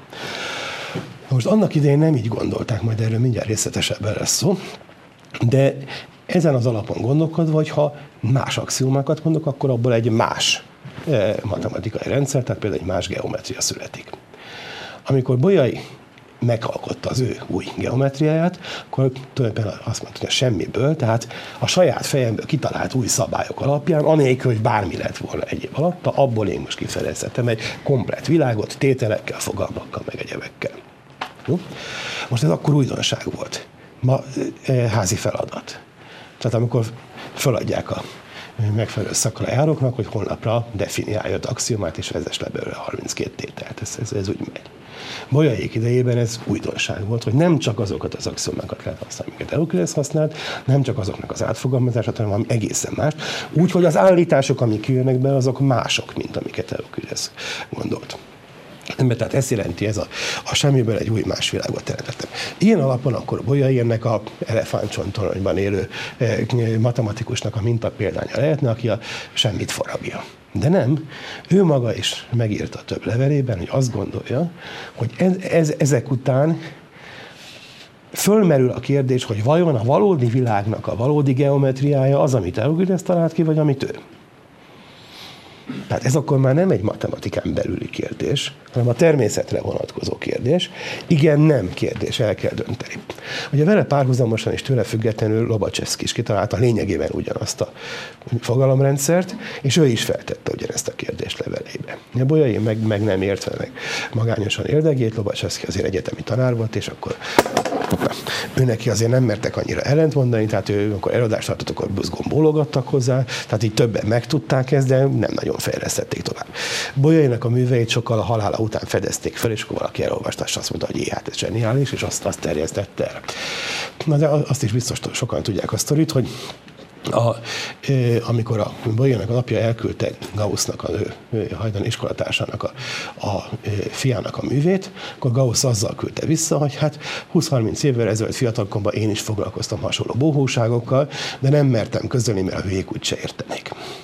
És akkor ezért teljesen letörte Bolyának a kedvét, mert hát, hogy nem ő jött rá először, stb. Szóval ez, ez pszichológiai és egy érdekes sztori. Mindenesetre, tehát Gauss is foglalkozott hasonló gondolatokkal. És kiderült az is, hogy Gauss is fölvetette azt a kérdést, hogy ez az új geometria vajon a valóságra vonatkoztatható-e, mi több kísérleteket is végzett. Hogy lehet geometriai kísérleteket végezni? Mert hogy az egyik geometriában az volt az állítás, hogy a háromszögszögének összege 180 fok, a másikban meg az, hogy nem 180 fok. Mit kell csinálni? Fogni egy háromszöget és megmérni a szögeit. Hát, nagyobb háromszöget. Gauss állítólag, most tényleg nem tudni, hogy ez megtörtént vagy nem, de valami levelekben le van írva, hogy megtörtént, fölment két szolgájával három hegycsúcsra, és akkor kijelölték a háromszöget, és megmérték a szögeket. mérési pontoságon belül az 180 fok. De tudták azt, hogy hát most lehet ez kisebb és nagyobb, és mert nem tudunk annyira pontosan szöget mérni. Azóta megtörtént, hogy most már elég nagy háromszöget mértek, amiben kiderült, hogy nem 180 fok. Ezt a háromszöget a Föld és a nap körül keringő, tehát nem műhold, hanem műbolygó, amik jó messzire jártak más bolygókhoz menő űrszondák, nak a rádiói elejé jelölték ezt a hatalmas háromszöget, tehát ilyen több száz millió kilométeres oldalú, és azon elvégezvén a mérést kiderült, hogy nem 180 fok a háromszög szögeinek összege. Okay. Tehát ténylegesen kísérletileg lehet most már eldönteni, hogy melyik geometria vonatkozik a valóságra. Térjünk vissza ide. Tehát a, a, akik a, a, úgy gondolták, hogy a geometria öncélú, fogalmakkal való bűvészkedés és logikai levezetéseknek a zárt tudománya, eh, azok rosszul gondolták, mert pont azok a forradalmak, akik rájöttek, hogy a geometria az, az, az más is lehet, azok ezt a valóságra is vonatkoztatták. Egy pillanatot próbáljuk azért megfogalmazni, hogy mi a csoda az a geometria. Most ezzel a matematikusok nem fognak egyetérteni, amit mondok. Képzeljék el a következő kísérletet. Itt van egy nagy laboratórium, előttünk van egy csomó kocka. Különböző anyagokból, fémből, viaszból, zsírból, alumíniumból, mit tudom én miből, jégből. Sok-sok kocka. És akkor kísérleteket végzek, például melegítem őket. Az egyik elolvad, a másik felrobban, a harmadik megfeketedik. Ugye lehet képzelni. Aztán megint előveszem a csomó kockát, és teszek új, csinálok új kísérletet. Például leöntem az egészet egy méternyi vízzel. Az egyik ott ül a fenekén, a másik följön a tetejére, és így billeg, a harmadik elolvad. A negyedik megint fölrobban. Ötödik habot képez a víz tetején. El lehet képzelni. Aztán megvilágítom a kockákat. Az egyik csillog, másik megint megfeketedik, a harmadik megint felrobban. Szóval mindig vannak, vannak ilyenek, de különböző dolgok történnek, egy negyedik lánggal ég, az ötödik elnyeli az összes fényt. Mert hatodik például zölden foszforeszfárgálni fog. A hetedik megszólal, mert az egy fényjelre bekapcsolható rádió. Szóval sokféle kocka lehetséges ott az asztalon. Na, aztán végezzünk el egy olyan kísérletet, hogy elforgatom őket 30 fokkal mindegyik egyformán fog viselkedni anyagától függetlenül. Ha annyit láttam eddig belőlük, hogy egy négyszög voltak, mit látok? Egyik oldal, másik oldal el tudom rajzolni valamilyen trapézok. Mindegyik egyformán, anyagától függetlenül. Most én nem. Ezt a tulajdonságot hívjuk geometria tulajdon. Tanulságnak. Mindegy, nem kell most már. E, rendben. Tehát a, a, az objektumoknak vannak nagyon, van, nagyon sok olyan tulajdonsága van, ami attól függ, hogy milyen az anyaga, ugyanolyan fizikai behatásokra, ugyanolyan körülményekre, ugyanolyan kísérletek egészen másképp reagálnak. És vannak olyan tulajdonságaik, amikre anyagoktól, stb. fajtáiktól, származásoktól függetlenül egyformán. Ugyanolyan változások történnek bennünk. Na hát, akkor most ne figyeljenek ide a jelenlévő matematikusok, a e, fizikai objektumoknak azokat a tulajdonságait hívjuk geometriának, amelyek ilyenek anyagoktól függetlenül mindegyikre egyformán vonatkoznak. Ilyen értelemben a geometria az kísérleti kérdés. Tényleg ugyanúgy viselkedik mindegyik ilyen objektum, vagy nem? Rendben? El kell végezni a kísérleteket. Hogyha kiderül, hogy nem melyik nem, egy nem ugyanúgy fog viselkedni, akkor azt a tulajdonságot nem tekinthetjük geometriának. Na most, az már egy történeti esetlegesség, hogy Hova kell tenni? Bocsánat. Ezek a görbe vonalak, ezek viselkednek.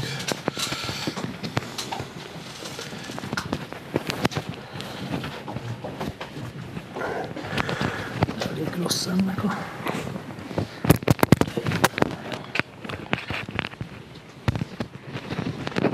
izgalmas helyeken hatásszünetet kell tartani.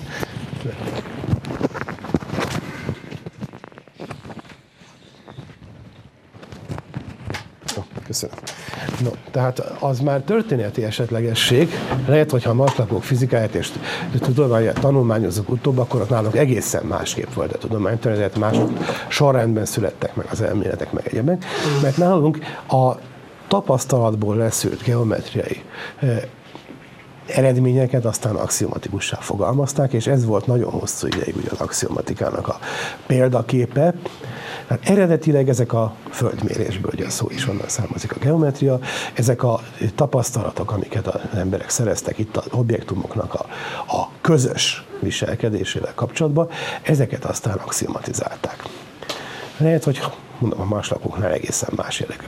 Valaki ezt viccesen úgy fogalmazta, hogy Euklides, ugye, aki Alexandriában élt, sokat sétált a város körül a sivatagba, és úgy látta, egymás, látta a homokszemcséket, és úgy képzelte a teret, hogy az sok egymást mellett álló pontocskákból áll, és akkor az, az úgy együtt alkotja a teret, egy ilyen jellegű elképzelés alakult ki, hogyha egy másik bolygón intelligens polipok élnek, akik nem láttak soha sivatagot, hanem így hajladozik körültik a víz, meg az ő karjaik is, ő nekik eszükbe nem jutna az Euklides egyenesnek a fogalma a sok porszemban így egymás mellé sorba lerakva, hanem rögtön valamiféle ilyen gírbe-gurba geometriát dolgoznának ki. Tehát az ő tapasztalataikból kiokoskodott eh, ilyen térfogalom az valószínűleg más lenne.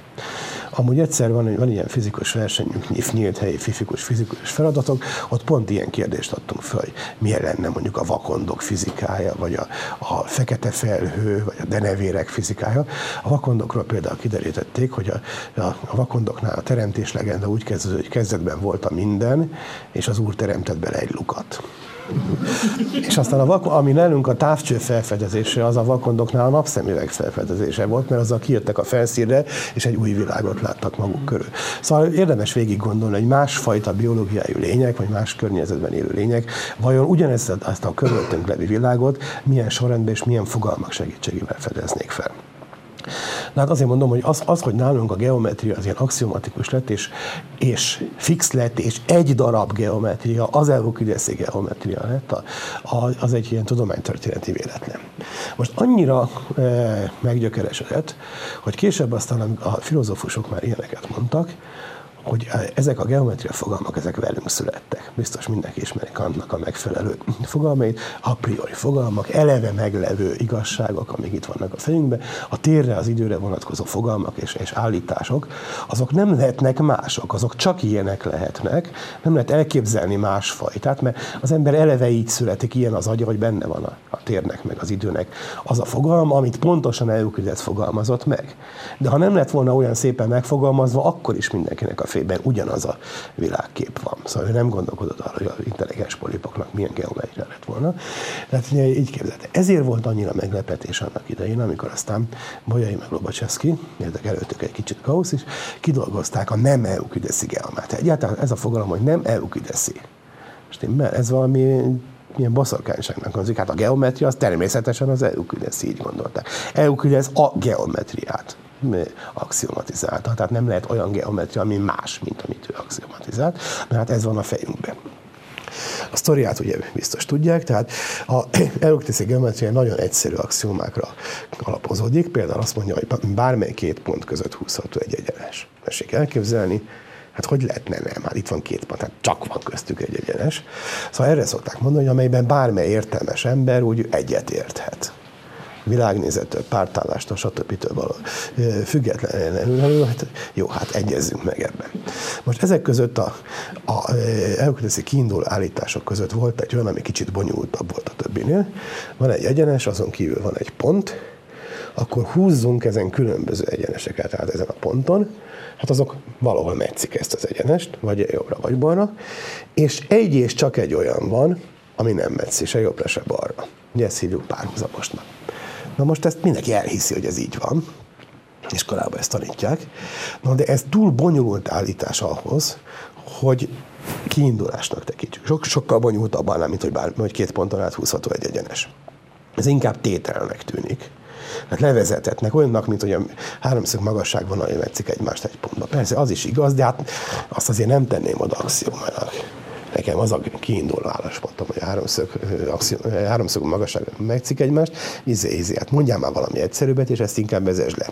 Nagyon sokan megpróbálkoztak 2000 éven keresztül azzal, hogy Euklidesnek ezt a, a állítását, ezt az axiomát levezessék a többiből, vagy kicseréljék egy sokkal egyszerűbb, amit jobban el lehet hinni. Lehet érezni? Tehát akkor, akkor ez egy tétel lenne. Kovács Pisti tétele, aki ezt, ezt levezette, és akkor nagyon büszke lenne rá, hogy meghaladta ezt. Sokan próbálkoztak vele, sokan meg is csinálták. Aztán akkor jöttek megint mások, akik megmutatták, hogy hol volt benne a hiba. Tehát ugye valahol implicit módon kimondatlanul feltett egy olyan tételt, amelyből már következik a végeredmény, és az, az ekvivalens volt az eredeti axiomával, csak másképp hangzik. E, és akkor Bolyának meg Lobacseszkinek az jutott eszébe, hogy tegyük fel ennek az ellenkezőjét. Na most ez a matematikában nagyon gyakori dolog. Feltesszük valaminek az ellenkezőjét. Ez az indirekt okoskodásnak a kiindulása. Be akarok bizonyítani valamilyen állítást, felteszem az ellenkezőjét, és abból ellentmondást hozok ki. És akkor, mivel, hogy az ellenkező állításnak a következménye hülyeség, ezért akkor az az ellenkező állítás nem igaz, akkor az eredeti állítás igaz. Ugye ez a indirekt okoskodás. Ez tulajdonképpen olyan meg Lobacsevszki is valahogy így kezdték, e- ezért nézzük meg, mi következik abból, hogyha ennek a bizonyos állításnak az ellenkezőit tesszük föl. Biztos valami ellentmondásra tudunk jutni, és ezzel visszafelé bebizonyítottuk az eredetit. És akkor levezettük a többiből és nem akart kijönni az ellentmondás, épült, épült a fogalomrendszer az eredeti axiomának az, a, a tagadására építve, és kialakult egy olyan matematika, ami más volt, mint az Euklidesz. És akkor előbb-utóbb mind a rájöttek, hogy hoppá, ez egy, az eredetitől függet, ez egy másik geometria. Aztán megcsinálták azt is, hogy most akkor hagyjuk el egyáltalán ezt, nézzük meg, hogy mi következik akkor, hogyha ezt az ötödik axiomát nem tesszük föl, meg az ellenkezőjét se, abból is lehet vezetni egy csomó állítást, az nem mond semmit a párhuzamosokról. Se jobbra, se balra, de sok mindent mond másról. Tehát az az abszolút geometria. Na most, amikor ez így összeállt, és aztán később mindenféle történeti hányatatások után elfogadták a matematikusok, hogy ez van, akkor érte őket ez a sok, hogy a geometria az nem az emberi agyba beépített és az egyetlen lehetséges szemlélet, ahogy ezt, ezt megfogalmazta, hanem az is egy választható dolog. Lehet így is geometriát csinálni, úgy is, és az, azok ellentmondásmentes épületek, egyik ilyen, másik olyan. És ekkor merült fel az a kérdés, mondom az alapítókban is, meg az, újrafelfedezőkben, hogy na de hát akkor mi köze ennek a valósághoz. Eddig fel sem merült, eddig azt gondolták, hogy a, a körülöttek levő valóságnak a, a geometriája az ugyanaz, mint amit leírtunk, és a körzőnkkel, meg egyebekkel szerkezgettünk és tételeket bizonyítgattunk, nem merült fel ennek a kettőnek a különbsége. Na de ha elméletileg van két geometria, akkor melyik az igazi? Vagy esetleg van egy harmadik, vagy egy ennedik? Akkor a geometriák. Ha valaki megnézegeti a egyik legjobb ilyen eh, alapszintű, eh, de nagyon tág és sok, sok minden tartalmazó ismer, terjesztő geometria könyvet, eh, Cox az a cím, hogy a geometriák alapjai. Nem a geometria, hanem a geometriák alapjai. Tehát sok geometria van, sokféle lehetséges. Még egyszer visszatérve oda, amit az előbb mondtam, fizikus szempontból a geometria és kísérleti tudomány a valóság objektumainak olyan e, tulajdonságait vizsgálja, amelyek minden objektumra anyagi e, tulajdonságaitól függetlenül egyformán érvényesek, és az ezek közötti mindenféle szabályokat próbáljuk felállítani. Ugyanúgy, mint az egyéb tudományokban. Kísérleteket végzünk, méréseket végzünk, adatokat vezetünk be, fogalmakat, számadatokkal jellemezzük az objektumokat, ezek között összefüggéseket keresünk, törvényeket állítunk föl, jóslatokat teszünk, azokat ellenőrizzük kísérletek stimmel, nem stimmel, és végül az így összegyűjtött anyagot rettentő sok adat, igyekszünk valahogy tömören és gazdaságosan megfogalmazni. Mit ad Isten ennek az egyik legjobb módszer az elködészi axioma eh, módszer volt, hogy néhány eh, alapállítást elfogadunk, a többit ebből eh, levezetjük, tehát nem egymástól független állítások halmazza lesz egy geometria könyv, úgy is lehetne. Hát nagyon sokáig a biológia könyvek voltak olyanok. Láttam valakinek a, a bakteriológia könyvét, 80, effektíve 80 oldalon át szépen jöttek egymás után felsorolva ABC-ben a különböző baktériumok, és meg kellett tanulni a latin nevüket. Ez is egy tudomány, csak kicsit én nagyon untam volna. Szóval most már nyilván nem így működik.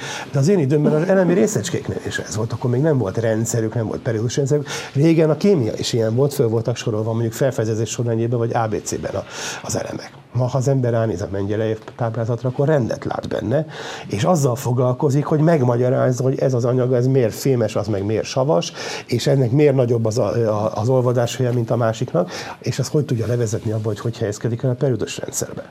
És német, tehát szisztémát, rendszert, értelmet látunk benne. Ha csak föl lett volna sorolva, az rettentően unalmas eh, lett volna.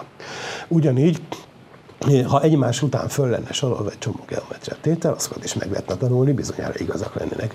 De nem lenne olyan szervezett tudomány, mint amit a rendszer. Tehát felfedeztük a valóságból azt a, a sokféle összefüggést, és össze tudtuk szervezni, tehát utólag tudtuk belekonstruálni őket egy olyan rendszerbe, ténylegesen így történt. A görögök egymástól függetlenül rájöttek egy csomó geometria ismeretre, és Euclides összerakta és megalkotta ezt az axiomatikai rendszert, az már több száz év matematikai fejlődésének az eredménye volt. Jó, hát próbáljuk elválasztani a, a, a dolgoknak a felfedezését a későbbi prezentálásoktól. Ez, amit eh, mostanában, a, eh, főleg a matematikai irodalomban és szokott lenni, az ember belenéz a matematikai cikkbe, akkor azt mondja, hogy definíció, tétel, bizonyítás, pont. Definíció, segédtétel, és így jön. És akkor az ember azt mondja, hogy, hogy nézzük csak, hogy Ilyen objektumnak nevezzük azt, amit és akkor hat sor. Legyen benne A vesző, hogy a fenébe jött erre az illető? Miért pont így, így definiálta azt a valamit? És természetesen nem így csinálta, hanem e, létezik egy, egy felépítés, egy, egy gondolati e, e, sorozat, ahogy ő rájött. Arra rájött, hogy azt, azt a e, segédfogalmat miért kell hozzáilleszteni, mert anélkül nem működne az, az állítás, tehát létezik egy ilyen felfedezési út, intuíció, ugrások, gondolatok, zseniális megsejtések, tévedések, visszalépések, előre haladásoknak az együttese, és ezzel lett kész az épület. Tehát olyan, mint az állványzat az épülethez. De miután megépült az épület, lebontották az állványt, és akkor ott van. Atya Isten, hogy került oda az a szobor az épület tetejére? Hát nyilván fölvitték az állványokat. De hogy oda megálmodták, nem az történt. Most ez megint egy matematikai divat. Lehet, hogy a más lakók másképp csinálják, tehát jönnek a matematikai cikkek, azzal a pszichológiával kezdődnek, hogy miért jutott eszembe pont ezzel a dologgal foglalkozni. Érdekes lenne. Nálunk is vannak olyan matematikusok. Száz évvel ezelőtt volt egy ilyen érdekes eset, amikor egymástól függetlenül három nagy és már eredményes és híres matematikus megírta azt, hogy, hogy ő milyen alapgondolatok alapján jutott a felfedezéseire, és akkor, amikor behunja a szemét, akkor itt az egyenletek rendeződnek, meg átalakulnak, meg látja az egyeneseket, és kiderült, hogy vannak, akinek vizuális fantáziája van, tehát így mm, alakzatoknak a mozgását képzeli, a másik meg akkor inkább hangokat hall. Furcsa, és a pszichológusok el is kezdtek ezzel foglalkozni, hogy milyen a matematikai alkotásnak a pszichológiája. Tehát ott, ott is így, így épülnek fel a, a előzőekre, épülve, próbálkozva, stb. alakulnak az elméletek, de aztán nem így publikálják és ezért ezt nehéz eh, rekonstruálni. De az egésznek tehát van ez a, ez a felfedező periódus, és utána van az, ahogy megformázzák és előadják. Jó? De ebből annyit jegyezünk meg, hogy a, a geometria is tapasztalati tudomány, ellentétben azzal, ahogy prezentálni szoktuk. És akkor most már rögtön felmerülhet az, hogy hát akkor természetesen a fizikus eh, egyéb módszereihez hasonlóan ellenőrizni kell. Kísérleteket kell végezni. Ugye Gauss kicsi naív módon próbálta azt a három szögeit megmérni, ma azt mondjuk, hát persze, persze nevetünk rajta, mert, mert kicsi volt a háromszög. Na most Gaussnak nem voltak olyan szolgái, akik elszaladtak 300 millió kilométerre a naprendszer másik sarkába, de hogyha ő lett volna a galaxis császára, akkor bizonyára könnyebben meg tudta volna mérni a nagy háromszögnek a szögeit, de hát ez időkérdése, hogy éppen kinek milyen eszközei vannak. Rendben? Tehát utólag könnyű okosnak lenni, hogy miért nem sikerült neki ez a, az akkori mérés. De ilyen értelemben a, a geometriát is a kísérletből kell származtatni. És az, hogy nálunk nagyon hosszú ideig egyfajta geometria uralkodott, és a középiskolákban ezt tanítják, és nem tanítják a másik geometriákat, mert sok van most már, illetve ha csak úgy megemlítik, akkor nem hangsúlyozzák, hogy az egy másik geometria, azt gondolják mindenki, hogy ugyanannak a geometriának a, a másik része. Ez besújkolja az emberbe azt, amit mondtam, hogy ez a bizonyos józanész, akkor nem csak a 6, hanem mondjuk a 18 éves korunkig, vagy nem legközelebb már csak 15 éves korunkig belénk súlykolt, az iskolákban belénk súlykolt nézetrendszer, mert azt magyarázzák, hogy igen, amit a, ahogy te magad képzeled az egyeneseket, meg a háromszögeket, azok úgy vannak, mert hát elkötés is bebizonyította, és ez a matematika, ez a geometria. És ezért, amikor a, a fizikusok azzal jönnek, hogy ők elvégeztek a világnak olyan részein, amerre Euclides nem járt, kinn az űrben, vagy a fekete lyukak környékén. Elvégeztünk olyan kísérleteket, amelyekből újabb következtetéseket vonunk le a tér meg az idő tulajdonságára, és azok nem olyanok, mint amit Eugenes mondott, akkor mindenki kétségbe esetten tiltakozik. Mert azt szokta meg, hát nem bír elképzelni mást, és akkor személyesen sértve érzi magát. Hogy, hogy olyanokat mondasz arról, amit én jól tudok a térről, meg az időről, valami egészen mást akarsz állítani, kikérem magamnak, hülye vagy, és hülyeségeket beszélsz. Stimmel? Azt felejtjük el, hogy az eukideszi geometra az is tapasztalatok alapján született. Na most akkor kicsit beszéljünk arról, hogy mit is jelent ez, hogy geometriák. Az első lépés ez volt, amit eh, az előbb mondtam, hogy eh, Euklides egyik axiomát kicserélték másikra. Kiderült utóbb, hogy korábban már volt egy olyan geometria, amit mindenki ismert és elfogadott, ez pedig a gömbfelületnek a geometriája. Ugye a gömbön például nem igaz, hogy a háromszögek szögeinek összege 180 fok, hanem nagyobb. Tessék, egy, egy olyan, ezt most lőjük le, inkább most már rajzolok.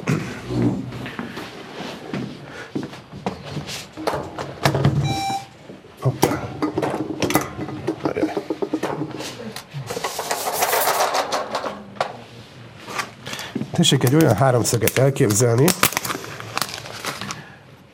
itt a gömb, látszik valamennyire? Kamerán is látszik, hogy vastagabban rajzoljak? Hát, ha azzal menni fog. Ez az? Ez nem az. Hát, igen. Hát ez aztán még kevésbé. Na mindegy, akkor próbáljuk vastagabbra.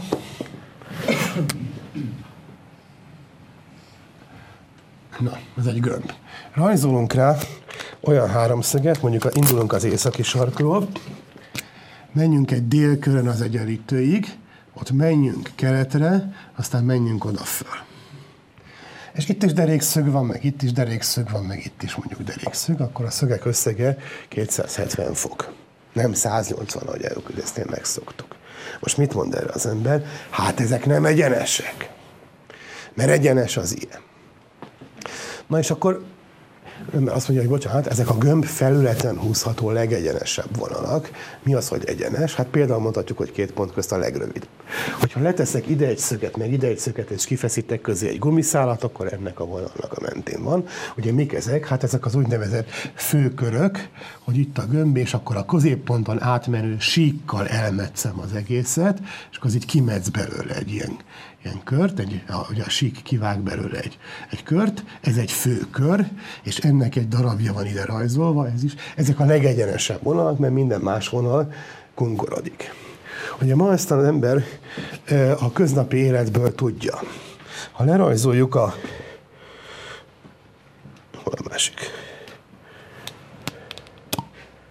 Atyaisten. Lerajzoljuk a földgömbön, most itt van Európa, Afrika, itt van Amerika, nem így mennek a repülőjáratok, hogy a, szépen végig mennek a, dél, a szélességi kör mentén, hanem így repülnek az északi sark meg Grönland fölött mert az egy főkör, ami összeköti Amerikát Európával, sőt, ha nem a repülőkre gondolunk, hanem amikor a, a hidegháborúban az oroszok meg az amerikaiak egymás beirányozták a rakétáikkal, azok se kunkorodtak volna egy Spanyolország felé, hanem északi sarkon keresztül repültek volna, mert az a legrövidebb vonal. Tehát ezt görögök is tudták, és kidolgozták a gömb háromszögnek a geometriáját. De ezt ők nem tekintették olyan értelemben önálló geometriának, hogy most ők megcáfolták Eukideszt. Na miért? És most már is beleütközünk abban, mivel a relativitás rendben sokat fogunk találkozni, ilyen alapvető probléma, hogy a, ez a bizonyos gömb, ez benne fekszik a mi háromdimenziós területben. Mindenki úgy képzeli el, hogy rendben van, itt van körülöttünk a háromdimenziós tér a sok-sok ponttal, és a gömbfelület az annak egy része. De antam, mi van belseje, meg külseje, és most éppen csak azokat a pontokat tekintjük, amik a gömb felszínén vannak. És annak a geometriája, az nem egy önálló valami, hanem az egész körülötte levő háromdimenziós térnek az euklideszi geometriából valahogy leszármaztatható. És én ment. Tehát bármikor leléphetek a gömbről, és megnézhetem kívülről. Meg van neki közepe, meg ha nagyon akarnám, akkor itt át tudnék fúrni a, a gömb belsejében egy lukat innen-oda, és az rövidebb lenne, mint ez, ugye mindenki azt, hogy az igazi egyenes az ott megy, nem a felszínen. Ilyenkor szokták azt mondani, hogy hát akkor most tekints el a gömb belsejétől, meg a külsejétől, és képzeld el, hogy csak az a világ, ami a gömb felszíne, és azon mozoghatsz, akkor nem létezik ez az alagút a gömb felszínen belül, csak a felszínen mehetsz. Ilyenkor jön az a duma, hogy képzeld el, hogy kis kétdimenziós bogár, vagy ilyen lapos a tapostak, és akkor csak egy mehetsz, és nem bírod elkezdeni a három dimenziót, és ott méricskész van, akkor miután az ember kicsit bologatott, na hát akkor képzeld el egy dimenzióval följebb, hát azt már nem bírjuk elképzelni.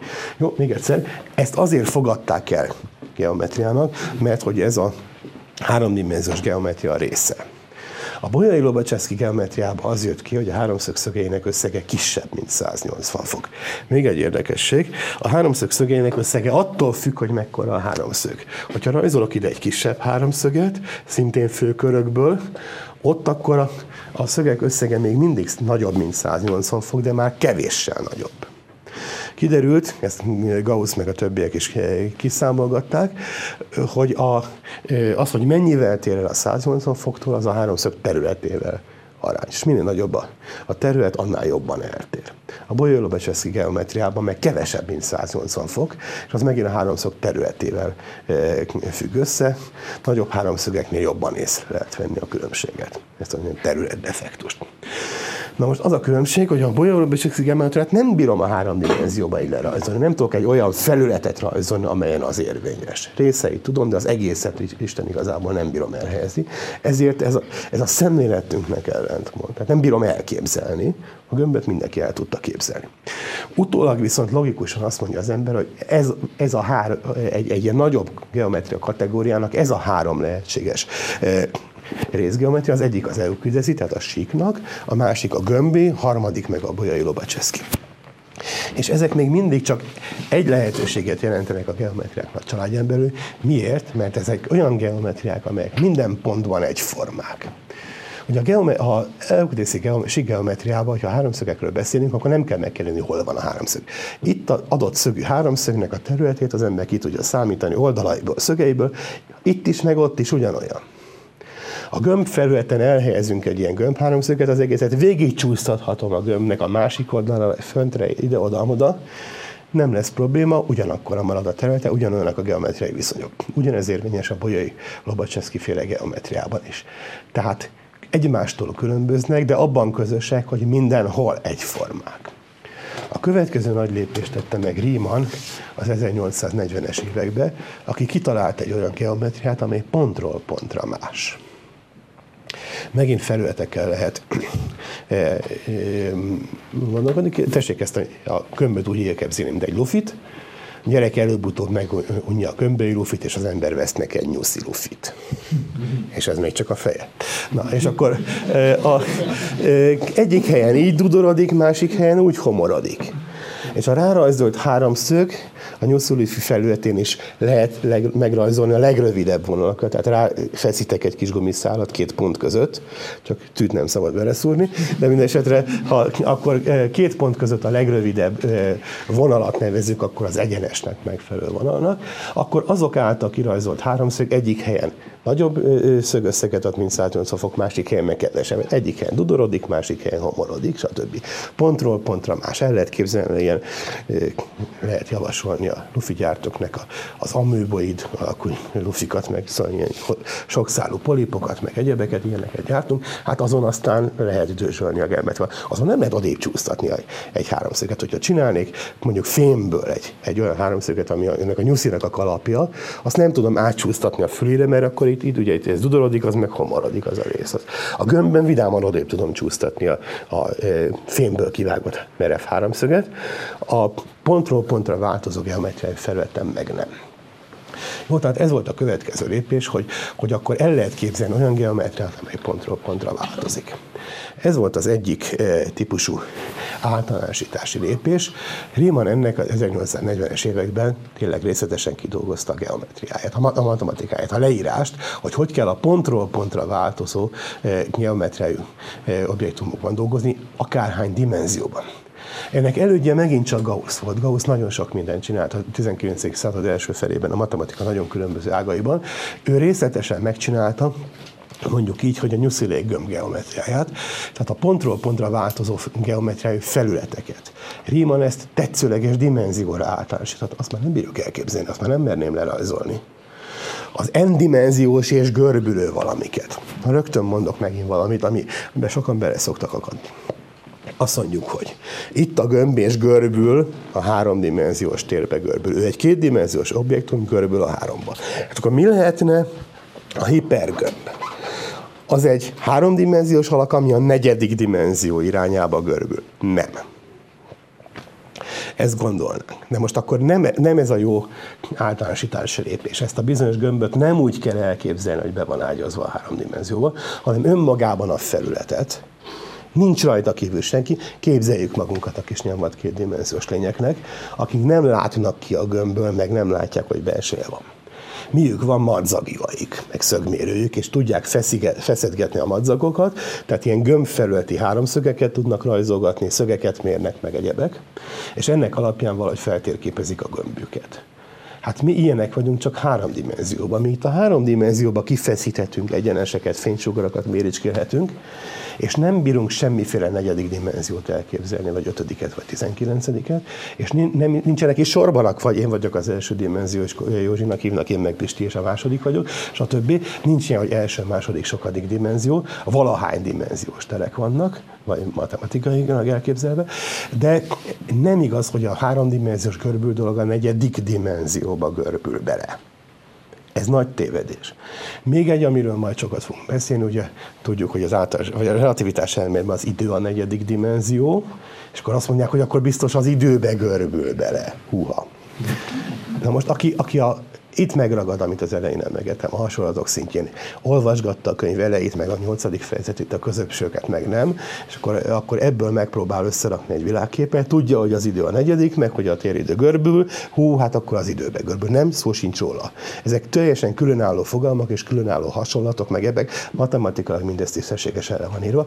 Annyit tessék valahogy megjegyezni belőle, vagy ha elképzelni, nem is tudjuk, senki nem tudja elképzelni, csak higgyék el a matematikusoknak, már magának Gaussnak, aki arra volt büszke, hogy ő meg tudta csinálni a gömbterület geometriát, anélkül, hogy hivatkozott volna a körülötte levő harmadik dimenzióra.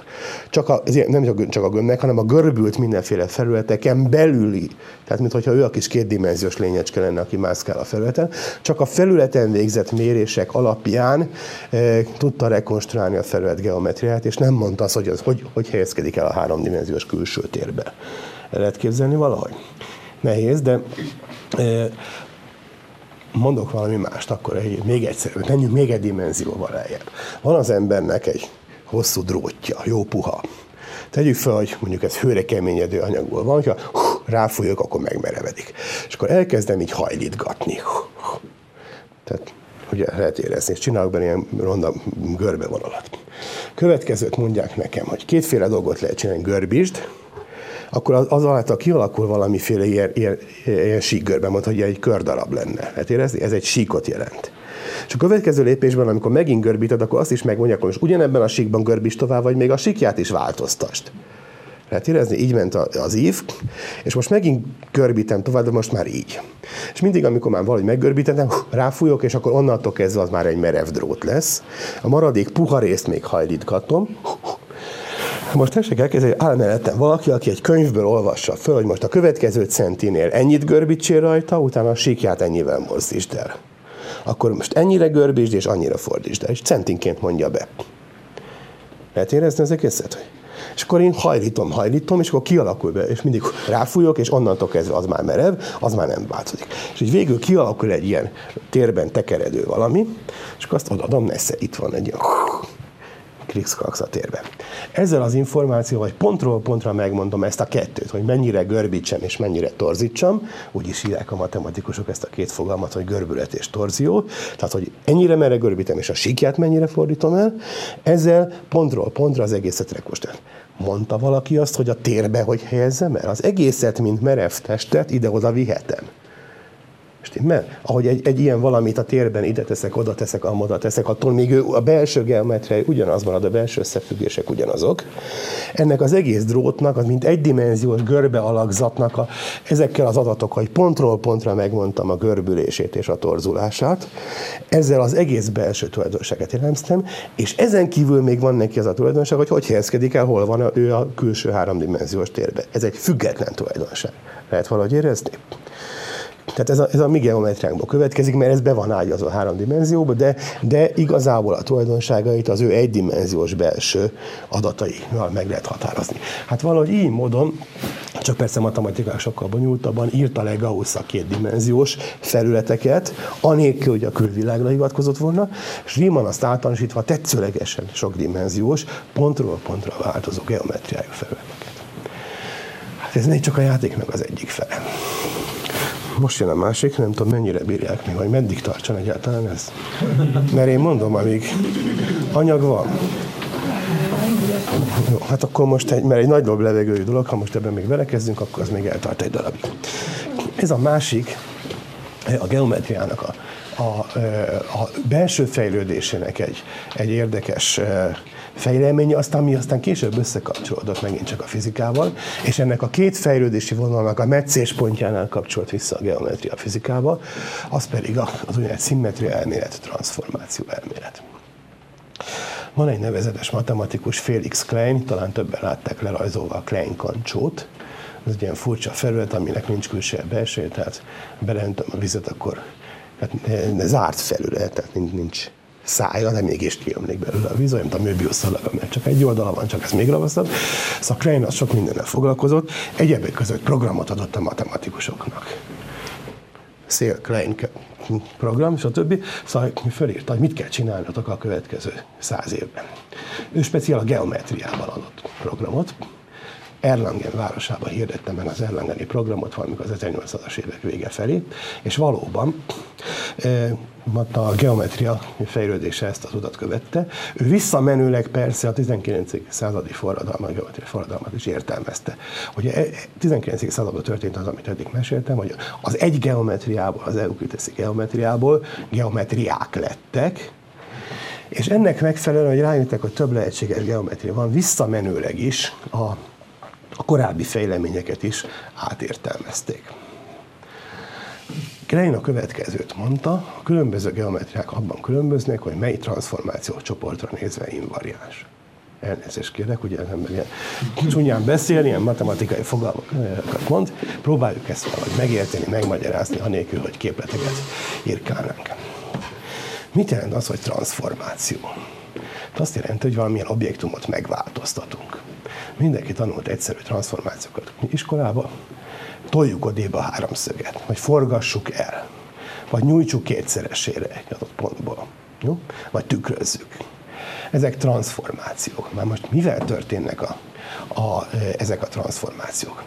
Tessék meg és geometria gondolni, hát a sík pontokból áll. Egy-egy ilyen művelet egy adott ponthoz hozzárendel egy másik pontot. Próbáljuk lerajzolni. Tehát itt van a a végtelen síkon dolgozunk, csak itt van erő, kör, körbe van véve a végtelen sík. Itt van egy adott pont, és akkor egy transformáció a P pont helyett ezt a P vesző pontot tekinti. Most ezt úgy szokták csinálni, hogy meghúzom közé a nyilat is. Csak azt nem kell oda képzelni, mert nem volt közbe. A pont az itt nem járt. Ez volt, és a helyet nézem azt.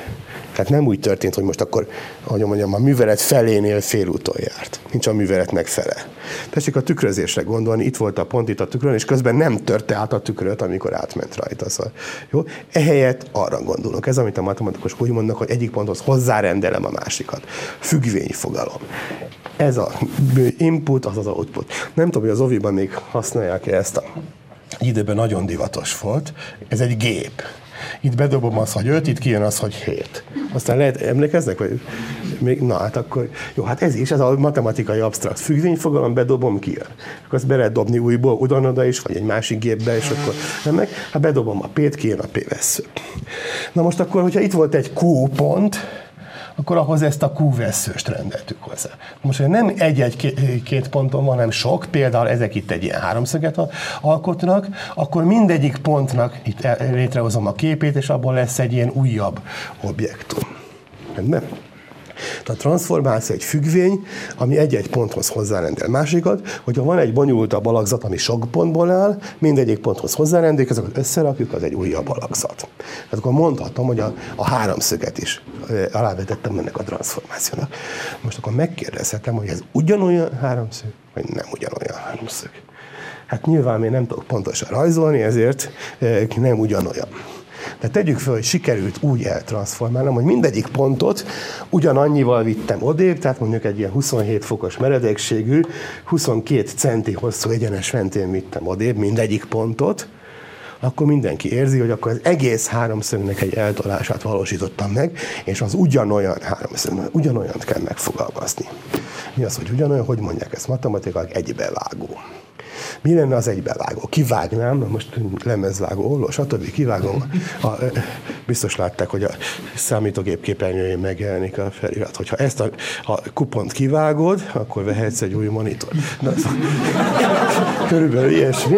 Tehát ha én ezt kivágom és ráhelyezem a másikra, akkor pontról pontra fedi a másikat. Tehát ez az egybevágó. És az ember megkérdez, hogy mit lehet még csinálni a háromszöggel, hogy egybevágó legyen vele. Hát például nem csak eltolni, tehát nem csak erre lehet, hanem erre is eltolhatom. Itt is kapok egy, az eredetivel egybevágót. Akárhova eltolhatom. Akkor az ember megkérdezhet, hogy vajon három fényévre is eltolhatom. Persze, hát a sík az végtelen, na majd ezügyben majd vissza fogunk térni a relativitásra, mert vajon milyen messzire lehet eltolni, de hát mindenki úgy gondolja elökrezni, hogy a sík meg a tér végtelen, akármilyen messzire elvétel. De mást is lehet vele csinálni, tükrözni is lehet. Mondjuk erre az egyenesre tükrözöm, akkor kapok egy ilyen háromszöget.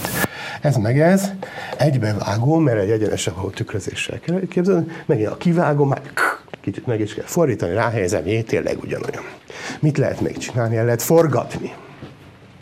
Tehát veszek egy ilyen pontot, és akkor e körül így minden, minden pontjában mutató vonalat elforgatok mondjuk 42 fokkal, akkor ebből ez lesz. Ebből a vektor, ez a vektor, stb. És akkor a háromszög itt összeáll egy ilyen elforgatott háromszögé. Pontosabban valahol itt összeáll. Jó?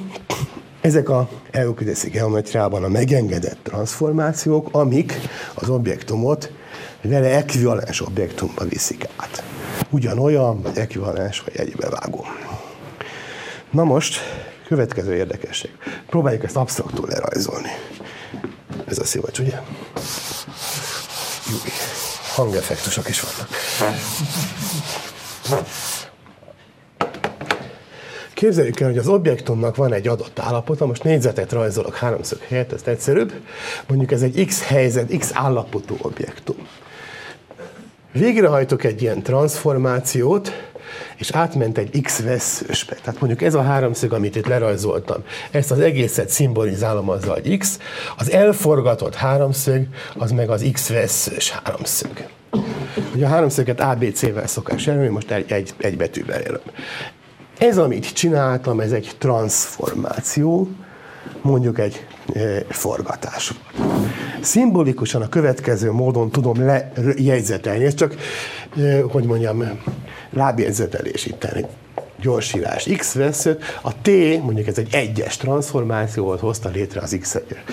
Tehát eltransformáltam, innen átvittük oda, ez egy újabb lehetséges e, állapota, és az ugyanolyan, mint az eredeti.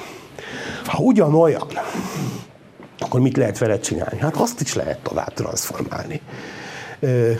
Ez megint valami Moriszka viszre emlékeztet, hogy, hogy viszi a gyerek a homokat idébb, és, akkor mi, ott, és ott összerakol, és lehet belőle egy olyan nagy kupac. Miért tetted oda? Mert azt újból odébb lehet vinni. Körülbelül ezt csinál, mit csinál matematikus? Egy eltranszformált objektum, már nyilván tovább transformálja. Tehát azt, azt lehet vele csinálni. Tehát fogok egy másik transformációt, például egy tükrözést. Mondjuk erre az egyenesre tükrözöm, akkor megkapom belőle ezt az objektumot, ez az x két veszős. Ez egy másik dolog volt. T2 transformáció egy új, mondjuk x két veszős állapotába vitt át. Létezik olyan művelet, ami ezt közvetlenül oda átviszi? mit tudom én, például ide vennék egy egyenest, akkor arra tükrözve ezt közvetlenül oda át lehetne vinni. Ez egy érdekes geometriai feladat, föl lehet adni az iskolásoknak, hogy keresd meg azt a műveletet, ami kettő helyet egy szuszra, egy lépésbe átviszi. Az is egy tükrözés. Azt lehet mondani, hogy létezik mondjuk egy ilyen T4, miért négy, azt majd mindjárt kiderül, mert lesz egy hármas is, hogy ezt a műveletet, amit itt csináltunk, az a T4-es. Most egy pillanatra képzeljék el, hogy nem ezt a háromszöget, hanem egy másik háromszöget csinálok, ugye? és azzal a háromszöggel végzem el ezt a műveletet. Egyik, a, egyik egy ilyen forgatás, aztán egy tükrö, ugyanaz a tükrözés volt. Vajon a másik objektummal kapott harmadik művelet, ami itt van, az ugyanez a T4, vagy egy másik? Végig lehet gondolni, be lehet bizony, ugyanaz a T4, tehát függetlenül attól, hogy mit transformálnak, a két transformáció egymás után egy újabb transformációt fog e, értelmezni. Ez ugye megint a politika, hogy független attól, hogy kivel csináljuk a törvények, ugyanazok a szabályok, azok nem az alanytól függnek. Próbáljuk ezt is lejegyzetelni.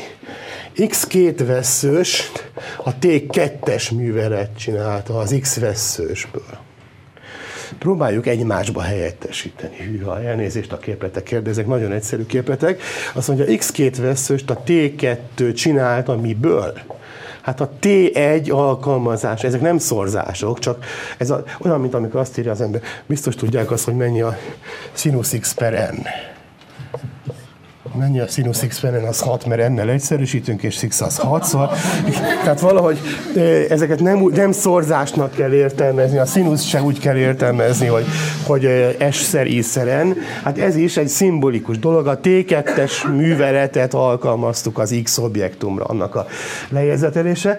De ezt akkor úgy is mondhatom, mint hogyha a T2-T1 az egy új művelet, alkalmazva az X-re, és mi a T2-T1? Ez a T tehát létrehoztam egy ilyen műveletet, hogy a T4-es az a T2-ből és a T1-ből van összerakva, vigyázat X-től függetlenül, akármilyen X. Hogyha Y-okból indultam volna ki, akkor is az 1-es és a 2-es egymás után egy 4-es.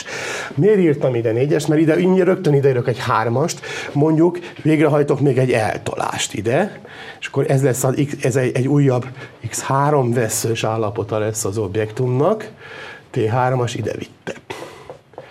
Bocsánat, ez az X3 veszős egy, kettő, három veszős. Létezik olyan transformáció, ami ezt az L-transformáltat, melyik volt? Ez volt az eredeti, ez volt a veszős, ez a két veszős, az a három veszős. Van olyan, ami ezt átviszi, de biztos létezik olyan. Tehát létezik egy ilyen transformációs, ami ennek a kettőnek az egymás utánja jelölik, ez T5-tel. És olyan is létezik, ami innen rögtön oda megy, az meg a T6-os. Tetszik érezni? Próbáljuk mindent lejegyzetelni. Tehát itt már fölírtam néhányat, akkor mi lehet a T5-ös? A T5-ös az, hogy először csinálom a T2-est, aztán a T3-ast. Ennek analógiára hogy írjuk fel a T5-öst? Vigyázat a sorrend. Honnan kell kiolvasni ezeket a képleteket? Úgy kell elképzelni ezeket a, a e, ilyen matek képleteket, mint ilyen, ilyen gonosz karok, hogy így jobbra így kinyúlnak.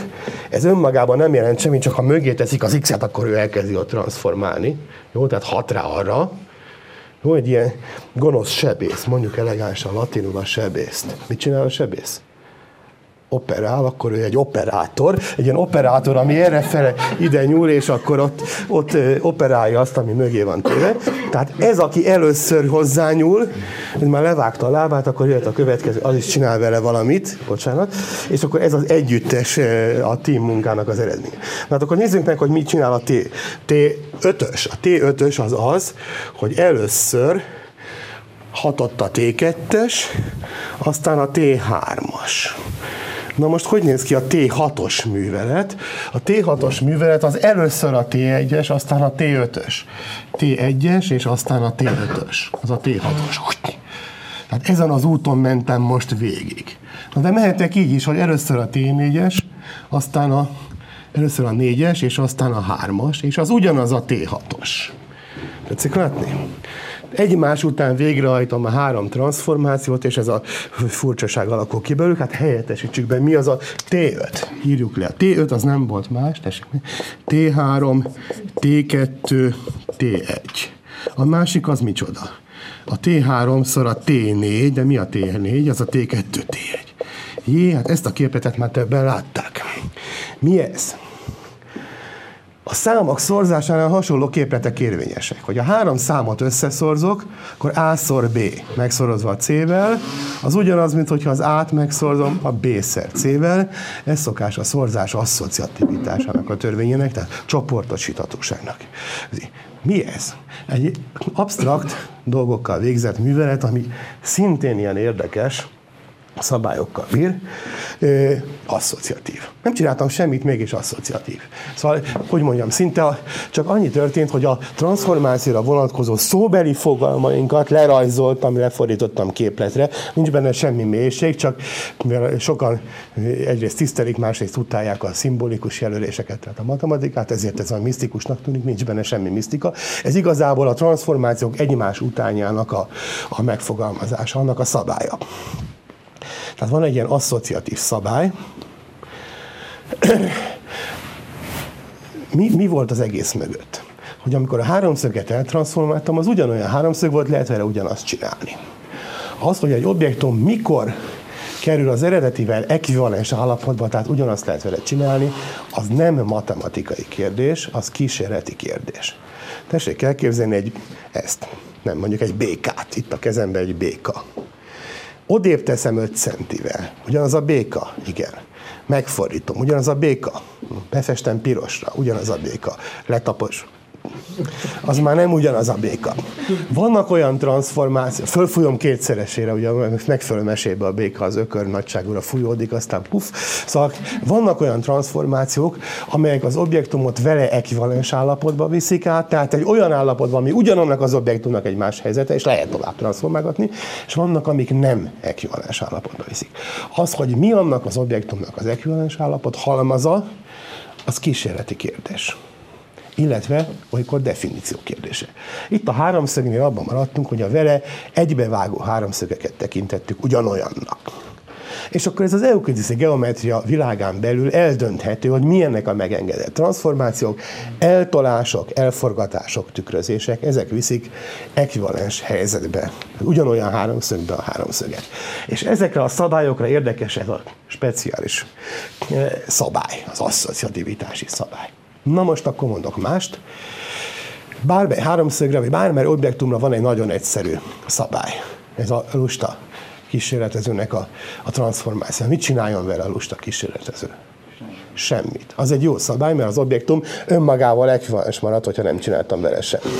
Azt úgy lehet mondani, hogy hagyjuk önmagával, tehát ide transformáljuk. Ja, ide jó, ez is egy transformáció úgy mondják, beszéljünk mindig elegánsan latinul, és akkor a trivialitásokat is tisztelni fogják a bölcsészek. Identikus transformáció, azonosság műveletet hajtottunk végre. Hogy lehet ezt nagyképül leírni? Hogyha először nem csináltam semmit, aztán egy transformációt, az ugyanaz, mint hogyha a transformációt hajtottam végre.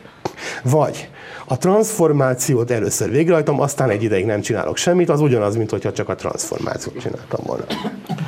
Ez az I, ez nem egy vonal, ez egy művelet, az, hogy nem csinálok semmit. Ez a művelet, ez úgy viselkedik, mint a számoknál az egy. Mit csinál az egy? Nem oszt, nem szoroz. Hát osztásról még nem volt szó, de nem változtatja meg a dolgokat. Ez egy speciális transformáció. Vigyázat, ez egy olyan speciális transformáció, hogy minden objektumra igaz. Akármilyen objektumot, embert, könyvet, galaxist lehet úgy transformálni, hogy nem csinálnak vele semmit, és akkor önmaga marad, ez biztos, jó? Az identikus transformáció az mindenre. Elnézést, a filozófusok ilyen vastag könyveket írtak arról, hogy az A egyenlő A egyenlet az mit jelent, de ebben most nem menjünk bele.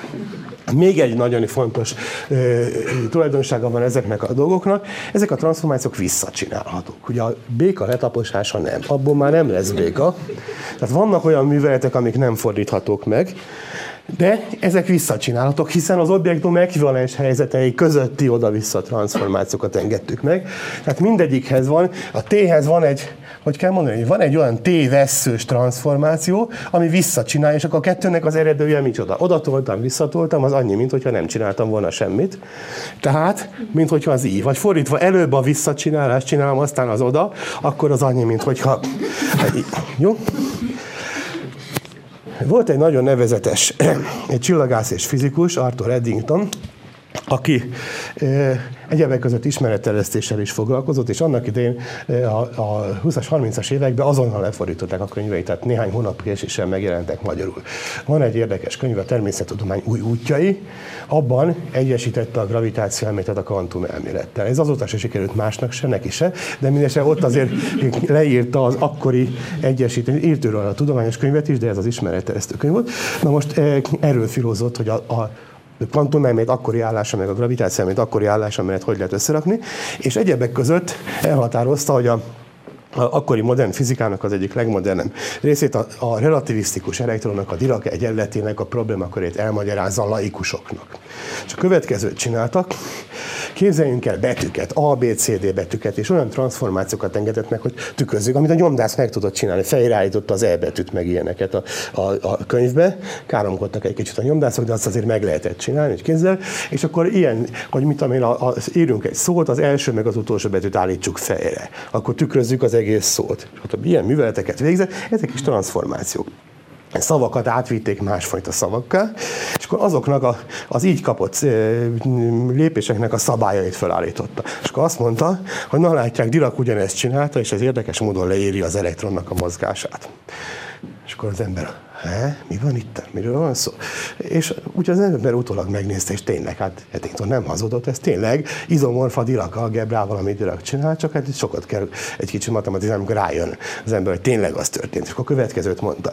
Régebben a laikusok nem tudták, hogy mit csinálnak a matematikusok, és hogy mire vonatkoznak a képletek. Most már a matematikusok sem tudják, hogy miről beszélnek, de tudják, hogy mit beszélnek. Szóval ide tettem, oda tettem, de hogy mire vonatkoznak azok a szabályok. Tudtam azt, amikor a betűket rakosgattam, hogy most az elektronról beszélek? Nem tudtam. Mindegy. Na, ezt hívják csoportelméletnek, ezt mondta Dirac. Vagy, vagy Eddington. Na hát ez, amit én most itt elmondtam, ez, amit a matematikusok úgy hívnak, hogy csoportelmélet. Most ugye e, talán tudják többen, hogy a, a fizikus hallgatók általában fiúk voltak, és ezért, a, hogy egy kicsit jobban induljon az élet, a fizikus e, golyatáborban mindig meghívtak bölcsészlányokat. Most már sok fizikus lány is van, de annak idején jöttek a bölcsészlányok, és akkor ilyesmiket hallottak, hogy én az egyetemen csoportelméletről fogok beszélni hú, jaj, de jó, az őket nagyon érdekli, csoportpszichológia, stb. El is jöttek az első óráról, pont ilyeneket meséltem, és lázasan jegyzeteltek, és akkor a második órán aztán még mindig matekról volt szó, akkor kezdtek kapcsolni, hogy ebből nem lesz pszichológia. Hát itt sem lesz belőle pszichológia. Minden esetre a következőről van szó. Tessék ránézni, van itt néhány képlet. Vannak ilyen T betűvel jelölt objektumok, amelyeknél bevezettünk egy ilyen furcsa művet, hogy kettőből csináltunk egy újat. A matematika hajtóereje a konzervatívizmus, de az ember egyszer már megtanult, azt nagyon szereti használni. A két betűt leírunk egymás mellé, azt hogy hívták a középiskolai algebrában szorzásnak. Ez nem szorzás, de nevezük szorzásnak, jó? Tehát két ilyen tét össze tudok szorozni, lesz belőle egy újabb. Érdekes módon ez a szabály fennáll rá. Van egy speciális objektum, ami nem oszt, nem szoroz. És mindegyiket vissza lehet csinálni. Ilyen egyszerű szabályok vannak. Most jön az, amikor fejreállítjuk a dolgot. Most mi történt? Most én konkrét ismert dolgokkal foglalkoztam, geometriai transformációkkal. És levontam a következtetés, hogy ilyen furcsa szabályok vannak. Mit csinál egy axiomatikus matematikus? Fölírja ezeket a szabályokat, és azt mondja, ez itt a matematika ország első alaptörvénye, második, harmadik, negyedik alaptörvénye, vagy negyedik paragrafus, kész. Ezen túl ezek a szabályok. Van itt két harmad, megszavazzuk, oké. Okay. Jó, innentől ezek a szabályok. És vonjuk le a következtetéseket. Tehát ezt a, ezt a témakört hívják csoportelméletnek. Egészen döbbenetes. Négy rettentően egyszerű szabály, ilyen vastag könyveket írnak ennek a következményeiről. Miért lehet? Ugye az előbb már mondtam, hogy lehet Kovács axioma rendszer csinálni, mindenki kitalál néhány ilyen szabályt, ugye van még néhány betű, néhány index, meg különböző jeleket föl lehet írni a táblára, elnevezni magunkról, és akkor írni ilyen vastag könyvet, hogy Kovács féle matematika. Elnézést a Kovácsoktól, meg a kisektől, meg a nagyoktól, meg mindenkitől konkrétan. Jó? Miért jó ez?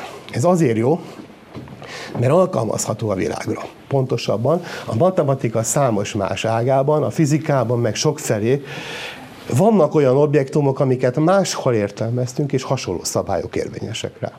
Például legyen a, jelölje ez a T a számok szorzását, még nem akármilyen számok, mondjuk a, a pozitív számok szorzását. Nulla nincsen köztük. Igaz ez a szabály, hogy két pozitív szám szorzott egy újabb pozitív szám? Persze, hogy igaz. Igazi az asszociativitás, persze. Van a pozitív számok között olyan, ami így viselkedik? Az egy. Van-e ilyen? A kétharmadhoz ide mit kéne írni? A három kettedet, a reciprokot. Stimmel? Mert három kettetszer kétharmad az egy. Jaj, de jó. Találtam konkrét olyan matematikai objektumokat, amik ugyanúgy viselkednek. Vigyázzat, egészen másról beszélek. Az előbb a háromszögek transformációról beszéltem. Most meg számokról. Lehet sok minden más találni, amik hasonló módon viselkednek.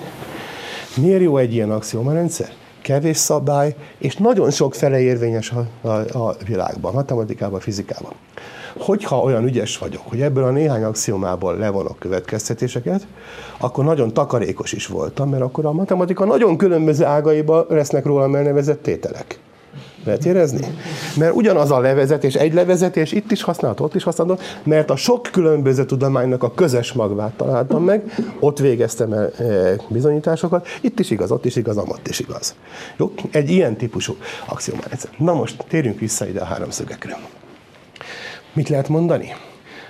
Vannak ezek a transformációk, amik a háromszögeknek a, a megengedett transformációi. Ezen transformációk egymás utánja az egy újabb transformáció.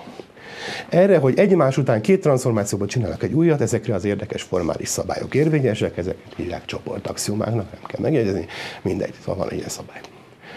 A kiinduló pont, ami nem a matematikához tartozott, hanem a háromszögeknek a lelki világa az, hogy mikor ugyanaz két háromszög. Tessék elképzelni, jön valaki, azt mondja, hogy ő az, most már hogy más színű tolla lesz, azt mondja, hogy ő neki más az elképzelése arról, hogy mikor ugyanazok a háromszögek. Szerinte ez a háromszög, meg ez a háromszög is ugyanaz. Itt 30 fok van, itt meg 60 fok. Meg itt. Mit mondunk róla a matematikán? Milyen, milyen ezek a háromszögek egymáshoz képest? Hasonlóak. Stimmel? Ugyanolyan vagy nem ugyanolyan? Ízlés dolga. Definíció kérdése. Ha én azt mondom, hogy engem csak a háromszögek szöge érdekelnek, a mérete nem, akkor ez ugyanolyan. Tessék, elkezdemben megmutatja a barátnője fényképét, és mondja, tényleg ilyen pici. De, hát akkor ebben a világban a hasonlóság az belefér, szóval ez, ez ugye ugyanaz a nő akar lenni, csak pici, ez nem egy másik objektum. Tehát akkor ez a háromszög az ugyanaz a háromszög. De ez mit jelent? Hogy megengedünk egy újfajta transformációt, a nagyítást. Fogok egy pontot és nagyítom. És akkor már lehet kombinálni a többivel. Lehet eltolni, aztán nagyítani, aztán elforgatni, akkor megint nagyítani, vagy kicsinyíteni. Érződik? Újabb fajta transformációk jöttek szóba azért, mert bővítettem azt, hogy mik a megengedett állapotok, amik között mennek a transformációk. Stimmel? Ezek a szabályok továbbra is érvényesek. Nagyítás visszacsinálható, kicsinyíthető. Egy elforgatás meg egy nagyítás együttes, az egy újabb transformáció. Az, hogy minden objektumnak a megengedett állapotai közötti oda-vissza transformációk egy ilyen úgynevezett csoportot alkotnak, tehát ezeket a szabályokat kielégítik, az univerzális. De hogy mik a megengedett állapotok, az függ a vizsgált objektumtól. Kísérleti kérdés. Ha kiderülne, hogy a békákat hatszorosára föl lehet fújni, vagy le lehet lapítani, és még mindig béka, akkor új, újabb béka geometriát kéne kidolgozni. Rendben? Kísérleti kérdés. Másrészt mi az, ami még kísérleti kérdés? Hogy konkrétan ehhez meg ehhez a transformációhoz mi a T4? Mert csak azt mondtuk, hogy van. Mert az objektum egyik állapotából átmentünk a másikba, akkor biztos innen is közvetlenül, de konkrétan melyik is az a transformáció, ami az eredeti állapotból kiindulva megcsinálja a harmadikat, stb azt kézzel kell, azt ki kell okoskodnom, melyik transformáció. És az, az olykor technikailag elég nehéz. Hát ilyeneket szoktak feladni a geometria órák, hogy melyik annak a két transformációnak az eredő transformációja. Rendben van? Sokat kell szerkezgetni. Sőt, olyan bonyodalmak is előfordulhatnak, hogy például két különböző egyenessel való tükrözést, tessék ezt megpróbálni. Van két egyenes, ami így metszi egymást. Először erre tükrözöm a háromszöget, aztán arra tükrözöm a háromszöget. Az jön ki, hogy innen ide egy forgatás visszát. Tehát két tükrözés eredője egy forgatás. Ilyen furcsa dolgok előfordulhatnak. Vagy a két párhuzamos egyenes tükrözés eredője, meg az meg egy eltolás. Ezzel lehet szórakoztatni magunkat matematikával, tehát ilyen elemi dolgok. Mindig az, hogy konkrétan két trafonak a egymás utáni, az melyik újabb transformáció, az, az adott struktúrától függ, de hogy van egy újabb transformáció, az közös. Hogy lehet ezt megfogalmazni? Van egy ilyen matematikai objektum, de lehet egy fizikai objektum is, és akkor az ember fölállítja azt, hogy mik, mik az objektumnak az ekvivalens állapotai. Le lehet rajzolni, van egy ilyen nagy halmazom, ez egy halmaz, ugye. Biztos ismerik ezt a sztorit is, amikor a, a, a többen láttak az oviban ilyen, vagy kis, általános iskolában piros háromszög közepén lukkal, meg kék háromszög, meg nagy, nagy sárga kör. Ugye ezen tanítják a halmaz elméletet. Most válogasd össze a, a csupa sárgát, vagy a csupa lukast, akkor, akkor ami sárga is, meg lukas is, meg ami kicsi is. Amikor ezt bevezették, akkor tartottak tanfolyamokat az óvónőknek, és elmagyarázták a halmaz elmélet, unió, metszet, stb. És akkor bement az óvónéni teljesen kétségbe, és kiborította a gyerekek elé az egészet. Ez halmaz. szóval körülbelül így, hát ez itt egy halmaz. Ezek a, ebben a halmazban most gyűjtsük össze, itt van az X állapot, az X fesz, stb. Tehát az objektum megengedett állapotai vannak itten. Ez, amihez nem matek kell, ez kísérleti kérdés. Itt van egy szilárd test. Mikor ugyanolyan? Odébb teszem ugyanolyan fölmelegítem ezer fokkal, elolvad, akkor már nem ugyanolyan. Lehet érezni, hogy milyen transformációkat engedünk meg, az kísérleti kérdés. Na miután ez összegyűlt, akkor azt mondja az ember, hogy vesszük a, a transformációkat. Tehát van egy olyan transformáció, ami ezt átvisz ide, vagy ezt átvisz ide, vagy ezt átviszi oda, vagy, vagy ezt átvisz ide, vagy ezt átvisz, stb. És akkor egy-egy ilyen transformáció, azok egy másik halmazban laknak, egy T1-es, egy T2-es, és így tovább. Amit az előbb mutattam, az meg egy olyan típusú szabályrendszer, hogy az egyik T-hez, meg a másik T-hez itt hozzárendeltünk egy újabb T4-est. Tehát ezek között egy kapcsolat. Szóval valahogy úgy kell elképzelni, hogy ezek itt a, hogy annak a világnak ezek itt az istenei, akik beavatkoznak és ott csinálnak valamit, és itt az ő köztük levő mitológiai viszonyokról van szó, hogy kettőnek az eredője az melyik másik tudom Hermész meg, meg kinek a viszonyában melyik újabb transformáció született. Szóval ez egy, ez egy ilyen belvilág, de az egész azzal van értelme, hogy itt ezen, ebben a világban ők mit csinálnak. Ezt a világot, ezt a vizsgált objektum definiálja. Ez meg a rajtuk operáló operátoroknak a, a matematikája. Oké. Okay. Na most tessék megint a háromszögekre gondolni. Hogyha én azt mondtam, hogy azok az ekvivalens háromszögek, amik egybevágók, akkor kaptam egy ilyen halmazt. Ha azt mondtam, hogy azok, amik hasonlóak, akkor egy másik halmazt kaptam, egy nagyobb halmazt, mert, mert több az, ami ugyanannak az objektumnak, és akkor más lesz az itteni viszony, mert akkor már több transformáció lép bele, és egymással is másfajta kapcsolatban vannak. Még mit lehet csinálni a matematikával? Tessék elképzelni, most akkor már nem csak mondjuk körökre. A körökkel mit, mit tettek ezek? A, az elforgatások, eltolások, azok ugye kört körbe vittek át. A nagyítások azok a köröket nagyobb körökbe viszik át. De képzeljünk el olyan transformációt, ami így összenyomja. Akkor mit csinál a körből? Például egy ilyen objektumot. Mi ez? Ellipszis csinál. Egyik irányban összenyomja de így is össze szeretne nyomni. Mi van, ha ezt most errefele nyomom össze, akkor egy ilyet fogok kapni, az is ellipszis. A kört különböző irányba összenyomva mindenféle ellipsziseket kaphatok ezek is megengedett transformációk, akkor mondhatom azt, hogy amiket egy ilyen objektumból összenyomással kaptam, azok egymással ekvivalensek. Ezekre is mindenre vannak jó latin vagy görög szavak, ezeket úgy hívják, hogy affin transformációk. Ha én most azt mondom, hogy amilyen összenyomással egymásba kapható, az is ekvivalens, akkor még nagyobb lesz a, a megengedett állapotoknak a halmaza, és még többféle transformáció fog beledumálni, és még bonyolultabb lesz ennek a struktúrának a szerkezete, melyik után melyiket végrehajtva mit kapok. Ezt kérdezni? De aztán még durvább dolgokat lehet csinálni. Az ember fölvesz egy négyszöget, ez az, mondjuk ez egy, egy négyzet. Innen nézve nézve. De innen nézve mit kapok? Ugye az ember lerajzolja, mindenki tanult perspektívát, valami ilyen objektumot fogok látni. Igaz? Ez egy ilyen ferdén nézett négyzet. De ha önmagában nézem, akkor ez egy sima, általános négyszög. Azért nem a legáltalánosabbat kapom meg, mert az általános négyszögek közé az ilyesmik is beleférnének, az ilyen homorú négyszögek. Ilyet biztos nem kapok, akármilyen szögből nézem azt a francot, igaz? Tehát ilyen konvex, de általános, se nem trapéz, se nem parallelogram, se ilyen általánosat kapakatok, akkor, hogyha Sréhen nézek rá. Ez egy újabb lehetséges transformáció. Most akkor ne csak a síkba vacakoljunk, hanem vegyük ki őket, és nézzük innen onnan, az még mindig négyzet. Rendben? És akkor a képüket vegyük, úgy is mondhatom, hogy, hogy itt az objektum, és akkor leképezem, összekötöm a szememmel a, a, a pontjait, és akkor itt elmetszem egy képernyővel, és itt megkapja, lerajzolom az ábrát.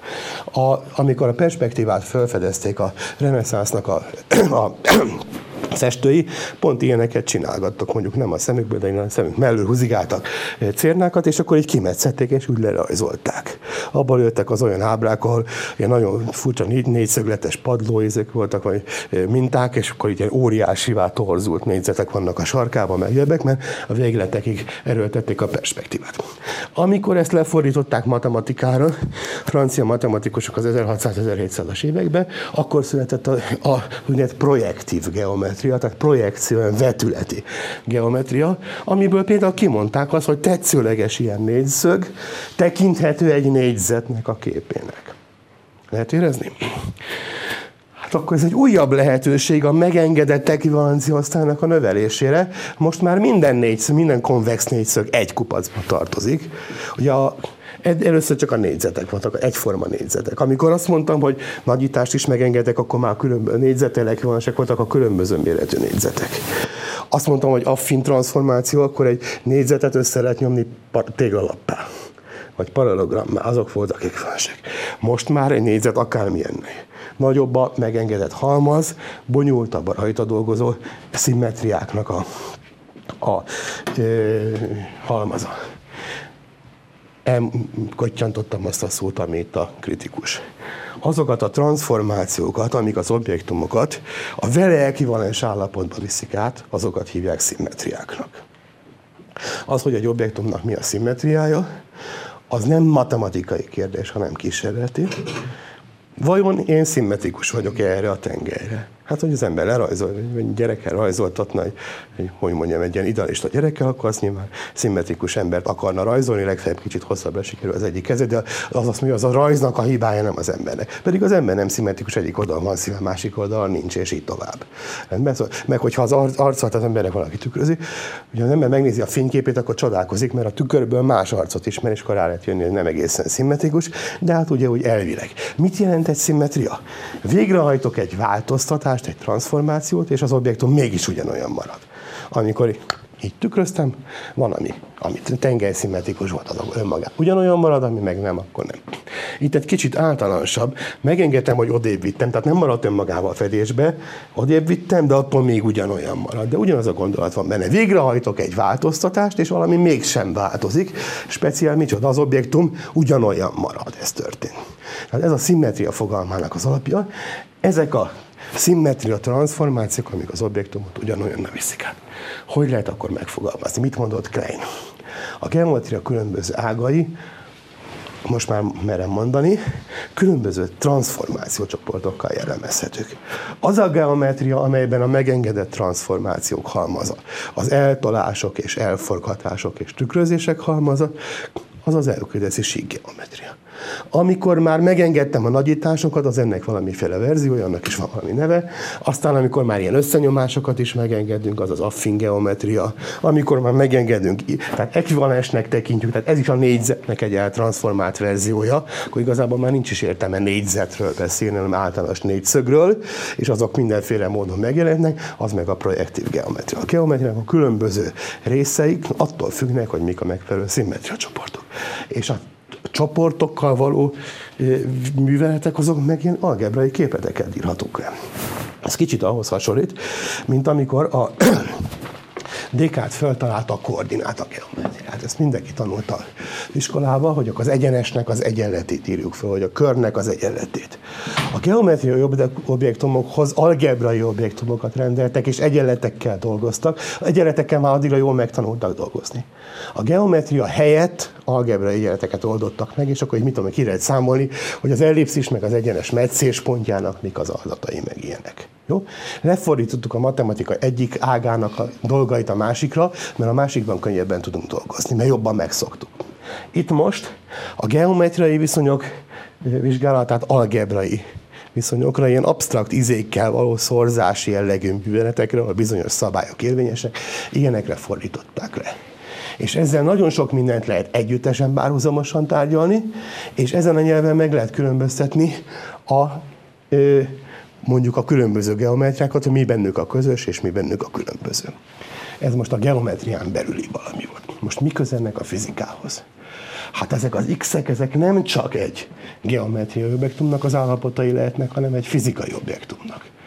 Például egy adott kréta. Odébb, nincs kréta, toll. Odébb teszem a tollat. Az egy transformáció. Ugyanaz a toll? Ugyanaz. Ugyanolyan viselkedése van? Oké. Okay. Megmelegítem, az előtt már mondtam, ezer fognál plazmává válik. Az már nem ugyanaz a toll. Azzal már nem lehet írni. Elforgatom, ugyanaz? Ugyanaz. És így tovább. E, letaposom, nem lehet vele írni. Ilyen művelet nem. É, hasonlít a toll meg a béka.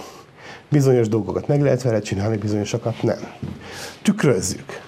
Ugyanolyan maradható, a tükrözöm az ugyanaz. És a békát ilyen, átment a szív az egyik oldal, nem tudom a békának hol a szíve, de azt a hátán van, de mindegy. Szóval, eh, ha tükrözöm, az már nem biztos, hogy ugyanaz a béka. Embernél biztos nem.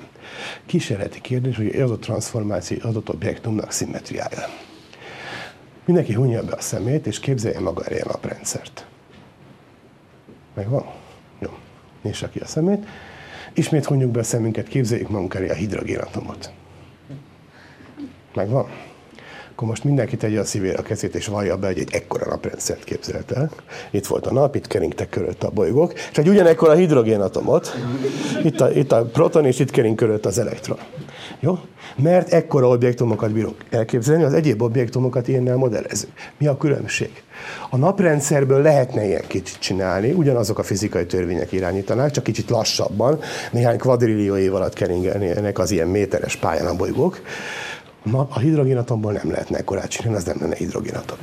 Vannak olyan fizikai objektumok, amiknek a nagyítás szimmetriája, megengedett transformáció, ugyanolyan objektum, kicsit más paraméterekkel, de ugyanolyan fizikai törvényekkel működik kicsiben nagyba, vannak, amik nem. A hidrogénatom az azért akkora, és mi azért vagyunk olyan marhanők a hidrogénatomhoz képest, mert a fizikai törvények megszabják, hogy mekkora. A naprendszernél nincsenek univerzális fizikai törvények, megmondják. Már pedig a bolygónak ilyen messzire kell keringeni. Ugye az exobolygóknál tudjuk, hogy van egy csomó Jupiter jellegű bolygó, ami sokkal közelebb kering a, a csillagjához, mint a Merkur, és nem kiabálnak a fizikai törvények, hogy tilos, és akkor tilosba tévedtél, hogy más lesz, más baja lesz, hogy elpárolog, mindegy, az már az ő baja, de nem szóltak neki, hogy nem szabad. Rendben?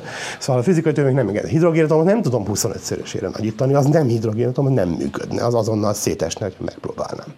Jó? Tehát ez megint kísérleti kérdés, hogy egy adott fizikai objektumnak milyen transformáció lehetnek.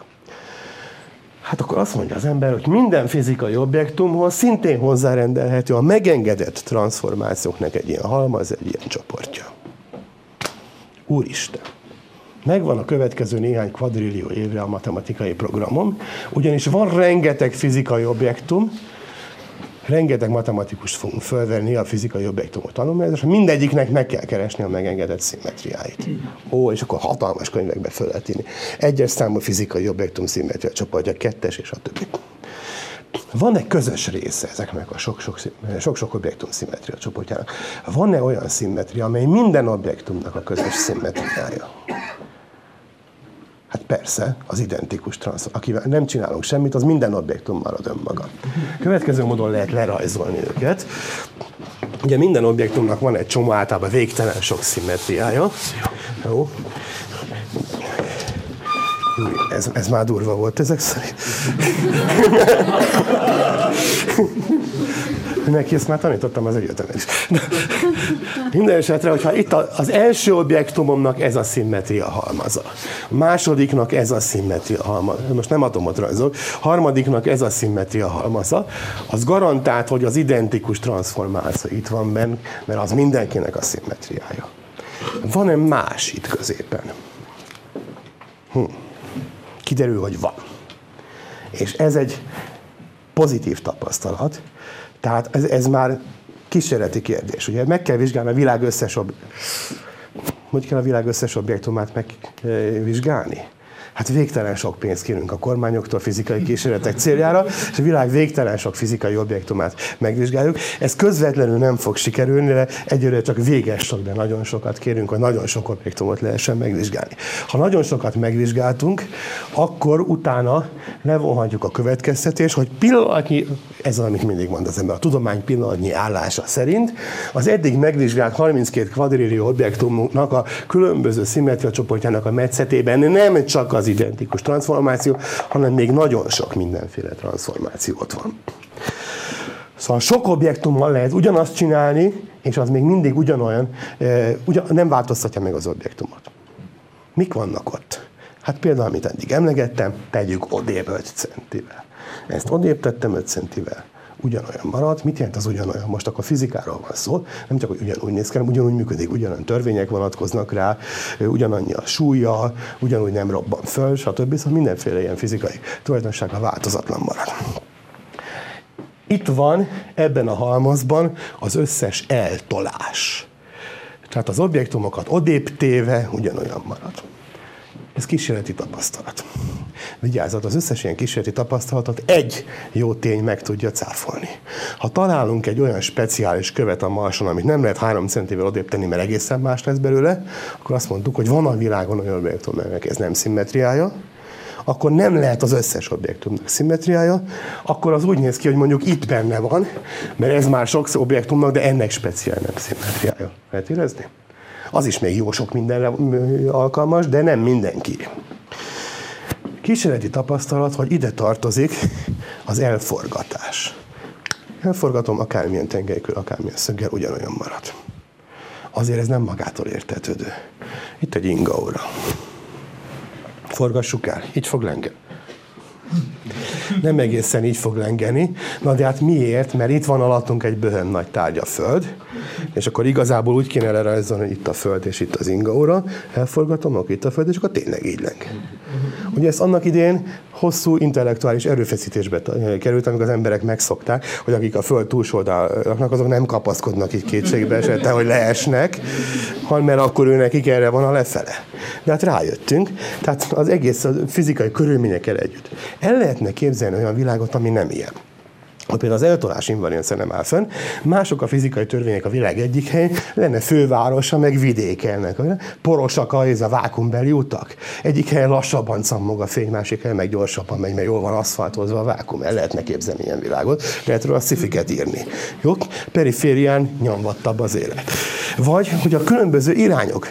Erre fele könnyebben megy a fény vagy a hang, míg arra meg ilyen lassan megy. Tessék elképzelni, amikor a keleti pályázón az ember keresztbe akar átmenni a sineken, nem, nem ajánlom senkinek, de ha, ha úgy szaladunk, akkor az mm, bonyolultabb és nehezen művelet, mint hosszába szaladni a, a peron mentén. Tehát a, a, az iránytól függhetnének a fizikai törvények. Lehetne ilyen a világ, de tapasztalatunk szerint nem ilyen. Hát persze, hogy az ember mindig nagy kép, hogy itt ismerünk a Földön néhány fizikai laboratóriumban néhány kísérletet, és akkor hú, az egész világról beszélünk. Azért ennél jobb a helyzet, mert azért vannak tapasztalataink viszonylag nagy tartományról. Nem közvetlen, de közvetett, jönnek messziről a csillagokból a fények, és annak a fénynek az analízisével ki tudjuk deríteni, hogy ott is ugyanolyanak a fizikai törvények, mint itt, és pillanatnyilag már egy ilyen 13 milliárd fényév sugarú gömbön belül, és ennek megfelelően időben pedig 13 milliárd fényévre látjuk, hogy ezen az időbeli és térbeli tartományon belül nagyjából ugyanolyanok a viszonyok. Ugyanígy azt is észrevetjük, hogy nem függnek a tulajdonképpen attól, hogy erre megy a fény, vagy arra megy, vagy ilyenek, az iránytól nem függenek. Elképzelhető lenne olyan világ, ahol például a helyfüggés az, az oké, okay, minden pont egyenértékű, de az irányfüggés nem. Tessék elképzelni egy végtelen hosszú henger felületet, egy nagy csőnek a felületét. Ennek a csőnek minden pontja egyenértékű, akárhol vagyunk rajta, ugyanúgy érezzük. De az irányok nem. Ha erre megyek, körbeérek, ha erre megyek, nem érek körbe. Stimmel? Egyik irányba körbe megy. Tehát akkor a irányok nem egyenértékűek, a, a, a pontok egyenértékűek. A kúpfelület például nem ilyen. A kúpfelületnek van egy kitüntetett csücsökpontja. Annak, annak van speciális pontja. A gömbfelület az milyen? Annak minden pontja egyenérték, és a, akármelyik pontból, akármelyik irányba ugyanolyan tulajdonságokat tapasztalok. A nyuszi léggömb, hát az se a pontok nem egyenértékűek, se az irányok. Jó? Vannak ilyen csúnya világok. Na még milyen transformációk tartoznak? Tehát ide tartoznak még egyszer, tehát az eltolások, az elforgatások. Ide tartoznak az időbeli eltolások. Aki késett a laboratóriumból 5 percet, az tudja, hogy abban reménykedik, hogy a, a műszer, ha 5 perccel később kapcsolom be a berendezést, ugyanazt fogja mutatni, mint 5 perccel ezelőtt. Nem változnak meg 5 perc alatt a fizikai törvények. Ugyanúgy a csillagokból érkező távoli fénynek az analízise azt mutatja, hogy az utóbbi néhány milliárd évben sem változtak a fizikai törvények, hiszen a Földön itt és most tapasztalt törvényekkel le tudjuk írni a távoli csillagokban tapasztaltakat, tehát értelmezni tudjuk az ottani jelenségeket. Mi van, ha az illető az nagyon stahanovista, és kicsit korábban érkezik a laboratóriumban, mondjuk 20 milliárd évvel akkor még nem volt világ. Ugye 13 milliárd évvel ezelőtt keletkezett. Tehát azért ez az időbeli eltolási szimmetria azért az nem áll fent teljesen. Figyelem, ez már az általános relativitás elmélet témaköre, hogy a világnak kezdő pillanata is volt. Egyelőre még nem tartunk ott, ezért egyelőre tegyük föl, hogy az időbeli eltolás az, az minden objektumnak szimmetriája. Tehát akkor ide benne, benne vannak az időbeli eltolások.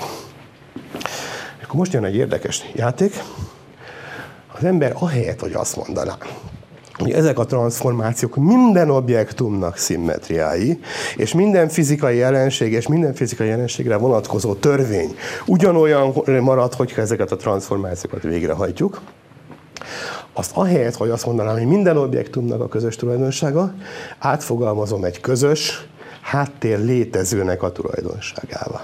És ez a tér és az idő. Figyelem, ha visszagondolunk az elejére, mik voltak a geometriai tulajdonságok? Azok, amik minden objektum anyagi összetételektől, stb. függetlenül érvényesek voltak. Hát ezek tipikusan, ezeket hívjuk geometriai tulajdonságnak. Ugyanolyan marad, hogyha bizonyos transformációt végrehajtunk. Nem szerepelt közt az ezer fokkal való fölmelegítés, mert egyik objektum így reagál, a másik meg új a megvilágítás De ezek az eltolások. Hát az ember már eleve ezt geometriának érzi, de igazából fordított a logika. Azért érezzük az eltolást, meg az elforgatást a geometriába tartozónak, mert ez az, ami minden objektumnak a közös szimmetriájában benne van. Majd ezt mindjárt finomítjuk egy kicsit. Jó? Na most úgy fogalmazzuk meg azt, hogy a eltolás az minden objektumnak szimmetriája, tehát minden objektum ugyanolyan marad, úgy fogalmazok, hogy a térnek nincs közepe. Stimmel? Mert ha a térnek lenne főtere, ahol másképp mozogna a fény, mint a perifériákon, akkor, akkor nem lenne igaz. Mi térnek nincs kitüntetett pontja, erre azt a jó szót használjuk, hogy a tér homogén. Homogén, tehát minden pont egyenértékű. Az, hogy a térben nincs kitüntetett irány, tehát akár merre forgatom el az objektumokat ugyanúgy viselkednek, fizikai törvények nem változnak, azt úgy szoktuk fogalmazni, hogy a tér izotróp, tehát irányok egyenértékűsége, erre ezt a jó szót használjuk, hogy izotróp. Az, hogy az időbeli eltolási szimmetriája a világnak, hanem még azt mondjuk, hogy az idő homogén, különböző időpontok egyenértékűek. Ezeket az ember maga is geometriainak érzi, tehát az eltolások, elforgatások azok geometriai jelögek. Vigyázzat, van egy olyan nevezetes geometriai transformáció, amivel egyszer már ráfáztunk. Nem tudom, hogy ki hogy érzi, Sokan ilyenkor azt szokták mondani, hogy hát trivialitásokat dumálok. Hát ezt mindenki érti, mit kell ennyit beszélni róla. Ide tartozna még egy nagyon egyszerű transformáció, a tükrözés. Háromszögeknek a tükrözése az ekvivalencia transformáció. Tessék elkezdeni, az ember megépíti azt a bizonyos ingaórát, és épít egy másikat úgy, hogy minden alkatrésze az eredetinek a tükörképe. És összerakja, és akkor lesz benne egy ingaóra, és az egyik így fog lengeni, másik úgy fog lengeni, mindenki marhára csodálkozna, az egyik olyan gyorsan engem, mint a másik. Nem is tudom úgy mozgatni a kezemet. Jó? Azt gondoljuk, hogy hát a tükrözés is szimmetriája a világnak. És oda be kéne írni a megengedett szimmetriák közé a tükrözést. Térbeli, tehát pontra is lehet tükrözni, sikra, meg minden, szóval mindenféle tükrözést. Így is gondolták nagyon sokan, nagyon sokáig, 1956-ig, amíg részben elméletben felmerült, részben pedig kísérletileg bebizonyították, hogy az elemi részecskék világában nincs így. Van olyan részecske, van olyan elemi részecske folyamat, amely végbe megy, de a tükörképe nem megy végbe. Ezt explicit kísérlettel bebizonyították. Tehát a tükrözéseket nem szabad oda beírni, ami minden objektumnak a szimmetriájának, mert mondjuk a neutrinókra nem érvényes, az is egy fizikai objektum, annak a szimmetriái közé nem tartozik be a tükrözés de sok minden másnak. Például az elektromágneses folyamatoknak a szimmetriáiba betartozik. De nem mindenkiébe, tehát nem tartozhat a világ univerzális szimmetriái közé. Na most ez egyben visszamenőleg az eddigieknek megemeli a rangját. Ezek nem trivialitások, amiket mondtam, hanem pozitív tapasztalat. Tudjuk, hogy amire azt gondoljuk, hogy szimmetria, nem feltétlenül az. Tehát az, hogy az eltolás a szimmetria, annak igenis lehet örülni. Mert ott is pofára esettünk volna. Lehet érezni? Tehát ezek az eddigi állítások, ezek igenis pozitív tények, amiket érdemes felhasználni a dolgok tudományos megalapozásánál. Mit kéne még ide bevenni, milyen transformációkat? Hát vannak-e olyan megengedett transformációk, vagy olyan tulajdonságai az objektumoknak, amelyek minden objektumra egyformák? Hát az a, az a bizonyos nevezetes tulajdonság, amit úgy szoktak fogalmazni, a galilei féle relativitási elv. Galilei jött rá, és nagyon szépen ékes olasz nyelven, annak idején egyben megteremtve az anyanyelvi tudományos irodalmat, leírta. A, egyik kísérleti javaslata a következőt szó, szólt, szedjél össze egy csomó kísérleti berendezést, és zárkózz be egy hajónak a kabinjába. A hajó induljon el a, a sík tengeren, tehát ne hullámos tengeren végez ilyen kísérleteket, és hasonlítsd össze a tapasztalatait azzal, mint amit a parton levő szobában szereztél. Hát milyen kísérleti eszközöket javasolt Galilei, nem azt mondta, hogy a magmágneses rezonancia mérődet vidd magaddal, mert akkor ilyen még nem volt, hanem egy lukas vödröt, meg egy csomó szunyogot. Mi kell a fizikusnak. Lógast fel a plafonra a vödröt, és csöpögjön a víz. Mit tapasztalsz? Függőlegesen fog csöpögni. És ha megy a hajó arra fele, ez az egész kapina hajón van, hát akkor is azt látod. Nem az történik, hogy lecsöppen, és bum, így a hátsó faludól éri. Vigyázzat, nem azt mondta, hogy a fedélzeten csináld, akkor a szél egy kicsit elfújna a vizet. De benne a kabinban, ott akkor is függőlegesen csöpög, és nem fog ide hátra menni. Ugyanígy a szúnyogokat szétengedett a szobába, betöltik, és nem az lesz, hogy a hátsó falnál itt összejönnek a szúnyogok, és a hátulülőket fogják csipkedni, nem maradnak le a hajó mozgásához. Nem tudod megkülönböztetni, hogy ez most egy állóhajó, vagy egy mozgóhajó, feltéve, vagy ha nem fog túlságosan billegni a hullámok miatt. Hát akkor még hajóval végezték a kísérletet, vagy legalább gondolatkísérletet. Később divatba jött vonatra mondani, hogy Einstein állandóan bakterról, meg kalauzról, meg utasról beszél. A, a nyílegyenesen a pályán zúgó vonatok. Ő nem a MÁV-nál végezte a kísérletet. szóval ott akkor mindenféle extra effektusok is felépnek. Manapság az ember űrhajót emleget a galaxis közi törbe, suhan mint a, a Millennium Falcon, és akkor zoom, ott lehet végezni a kísérleteket. Tehát állandó sebességgel mozog egyik a másikat képest, nem tudjuk őket megkülönböztetni. Minden fizikai jelenség, minden folyamat anyagi voltától függetlenül ugyanúgy megy végbe. Ez kísérleti tapasztalat, hát ameddig a kísérleteink elérnek. Ez tipikusan geometriai jellegű dolog, mert éppen arról szól, hogy minden objektumnak ugyanaz a, a a ugyanúgy objektumra ugyanúgy mennek a törvények. Oda be kell írni azt a transformációt is, hogy szállját a vonatra, vagy a űrhajóra, vagy a galileai féle hajóra. Ez a hagyományos szövegeink szerint nem ilyen geometriai jellegű. Hát az átszállás az nem ugyanaz, mint az eltolás vagy elforgatás. Euklides nem beszélt átszállásról hát későbbi geométerek, például Minkowski már beszélnek, átfogalmazták. Miért? Mert az eredeti geometriai jellegű elképzeléseink között ez nem szerepelt, mert amikor a görögök kialakították a geometriát, akkor még nem ez volt a mozgásról a tapasztalatok, hogy a testek természetes állapota az egyenes vonalú egyenletes mozgás, ahogy Galilei mondta, akkor azt gondolták, hogy a testek természetes állapota a nyugalom, ezért a különböző sebességű dolgok azok nem voltak ekvivalensek, mert köztük a nullás sebesség volt, a kitüntetett, a megengedett, a jó. Stimmel? Ahhoz egy későbbi fizikai tapasztalat kellett, hogy szegény görögök azért gondoltak a nyugalomra, mert sorolódott körülöttük minden, ezért a testek megálltak. Egy idealizált világban, ahol nincs sorolódás, ott akkor mennének egyenes vonalba. Ehhez Galilei kellett meg a környék, amikor rájöttek erre, és ebben a világban akkor egy ilyen új törvény jelent meg, hogy, hogy a, a egymáshoz képest állandó sebességgel mozgó rendszerek közötti átszállás, az is egy univerzális transformáció. De már késő volt az emberiségnek a fejében, akkor már kialakult, hogy mi az, amit geometriának tekint, és mi az, amit nem. Tehát ezt azóta se tudjuk begyömöszölni az emberek fejébe, és mindenki azt gondolja, hogy van egy abszolút nyugvó rendszer, meg a többi ahhoz képest mozog. És akkor azt mondjuk, hogy menjen egy hajó V sebessége. Mihez képest? Na jó, a parthoz. Hát akkor tehet hozzá. Menjen egy űrhajó V sebessége. Hát mihez képest? Ott nincs part. Nem. Tehát állandóan küzdeni kell, mert ez már nem alakult ki a fejünkbe, vagy még nem gyökerezett bele emberiség hat, hat éves korunkig, vagy mi a fene, hogy kell görögök előtti korig, hanem ez már egy későbbi fejlemény. Utólag már nehezen magyarázzák. Ugyanígy, hogyha még további ilyen transformációkra, vagy ilyenekre rájövünk, amik minden objektumra egyformán érvényesek, azt már intellektuális erőfeszítéssel kell begyömöszölni a világnak az univerzális szimmetria csoportjába.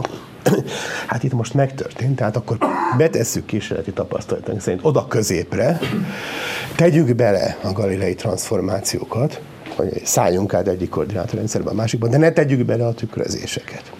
És akkor ott most van végtelen sok eltolás, végtelen sok elforgatás, végtelen sok, na most a hajók azok nem szoktak így ferdén menni, meg a vonatok se, de űrhajók azok különböző irányokba mehetnek különböző sebességgel. Ezekre való áttolásokat, átszállásokat, és az időnek az idő, idő, idő koordinátának az eltolását, és ezek ott mind ezek alkotják a világnak a, az összes objektumának a szimmetriájának a közös részét. Hát akkor, hogyha hívom a matematikusokat, hogy vizsgálják meg a szimmetria csoportokat, és nem kapok rá végtelen sok pénzt, hogy a világ végtelen sok objektumát külön-külön megvizsgálják, akkor mit mondunk, hogy melyik csoportot érdemes megvizsgálni? Hát azt, ami mindenkinek a közös csoportja azt az objektumot érdemes megnézni, mert az a legfontosabb, az mindenkinek a közös része. No jó, hát akkor mi kell még? Vigyázat, itt voltak ezek a szabályok, hogy két transformáció egymás utánja egy újabb transformáció. Nem tudom, mostanában már nem úgy néznek ki, de az én időmben meg úgy néztek ki az iskolás füzetek, hogy a hátulján ott volt a szorzótábla. Egyáltalán tanítják még a szorzótáblát? Hogy van a... Tehát ott, ott nekünk, mit tudom, 20-ig benne volt, hogy 17 19 az mennyi meg ilyenek. Be is magoltatták, de szóval ott, ott volt. Nyilván a végtelen sok szám nem fér oda, de hogyha csak véges sok lenne, akkor egyszerűen úgy megadni ezeket a szabályokat. Egyik transformáció szor másik, az melyik újabb transformáció. Tehát egy ilyen véges táblázattal meg lehet adni. Végtelen egy kicsit nehezebb lenne kinyomtatni, hogy a melyik transformációt eh, egy másikkal összetéve, melyik újabb transformációt kapom. Az előbb mondtam, hogy vannak ilyen nem dolgok, hogy két tükrözés egymás után, az például egy forgatás vagy egy eltolás is lehet. Szóval olykor az ember akkor ezzel, nem elég azt megmondanom, hogy mik az objektumok ott azon a, a közös szimmetria csoporton belül, ami minden objektumnak a szimmetriája, hanem azt is meg kell mondani, hogy hogy kell őket. Két transformáció egymás után, az melyik újabb transformáció. Nem? Hát ez, ez egy újabb érdekes... Sorry. Hova kell tenni ezt? Megpróbálom magam is, jó? Ez egy újabb érdekes kérdés, hogy hogy lehet összetenni. És fölmerül az a matematikai kérdés, hogy hát ha ugyanazokat a, az elemeket többféleképpen össze lehet rakni. Mint a legóból. Ugyanazokból az elemekből többféle objektumot lehet összeépíteni. Ismerik azt a sztorit, amikor Iván Avjanovics a, porszívógyárban dolgozott és akkor egyenként lopta haza az alkatrészeket, de még mindig piszkos volt a lakás, és kérdezték, hát miért nem raksz össze egy porszívót? Akárhogy raktam össze, mindig tang lett belőle. Na, jaj, bocsánat, hoppá közbeszólt a kávgé. Na szóval itt is most ez a helyzet, hogy, hogy ott vannak azok az elemek, annak a halmaznak az elemei, de hogyha én össze akarom belőle rakni a szimmetria csoportot, akkor meg kell mondani a szorzótáblát, hogy melyik szimmetriát a másik után elvégezve mi, mi jön ki belőle. És lehet, hogy ugyanazt többféleképpen össze lehet rakni. Ne adj Isten végtelen sokféleképpen. És akkor nem elég nekem azt megmondani, hogy, hogy mik az elemek, hanem a sokféle, végtelen sokféle összerakás lehetőségét is el kell dönteni, melyik az igazi. Nem. Kiderült, hogy nem lehet végtelen sokféleképpen összerakni, de nem is egyféleképpen, hanem kettőféleképpen. Ez pontosan, precízen csak 1985-ben sikerült bebizonyítani, szóval nem olyan régen hogy kétféleképpen lehet összerakni ugyanezeket a szimmetriákat, úgy, hogy a matematikai követelményeket kielégítsék. Tehát kétféle lehetséges eh, hogy mondjam, világ van, amelyben ezek a szimmetriák minden objektumnak a szimmetriái. Az egyiket úgy hívják, hogy klasszikus fizika, a másikat relativitás elméletnek. A relativitás elmélet nem más, mint annak az egyik összerakásának a következményeinek a tanulmányozása.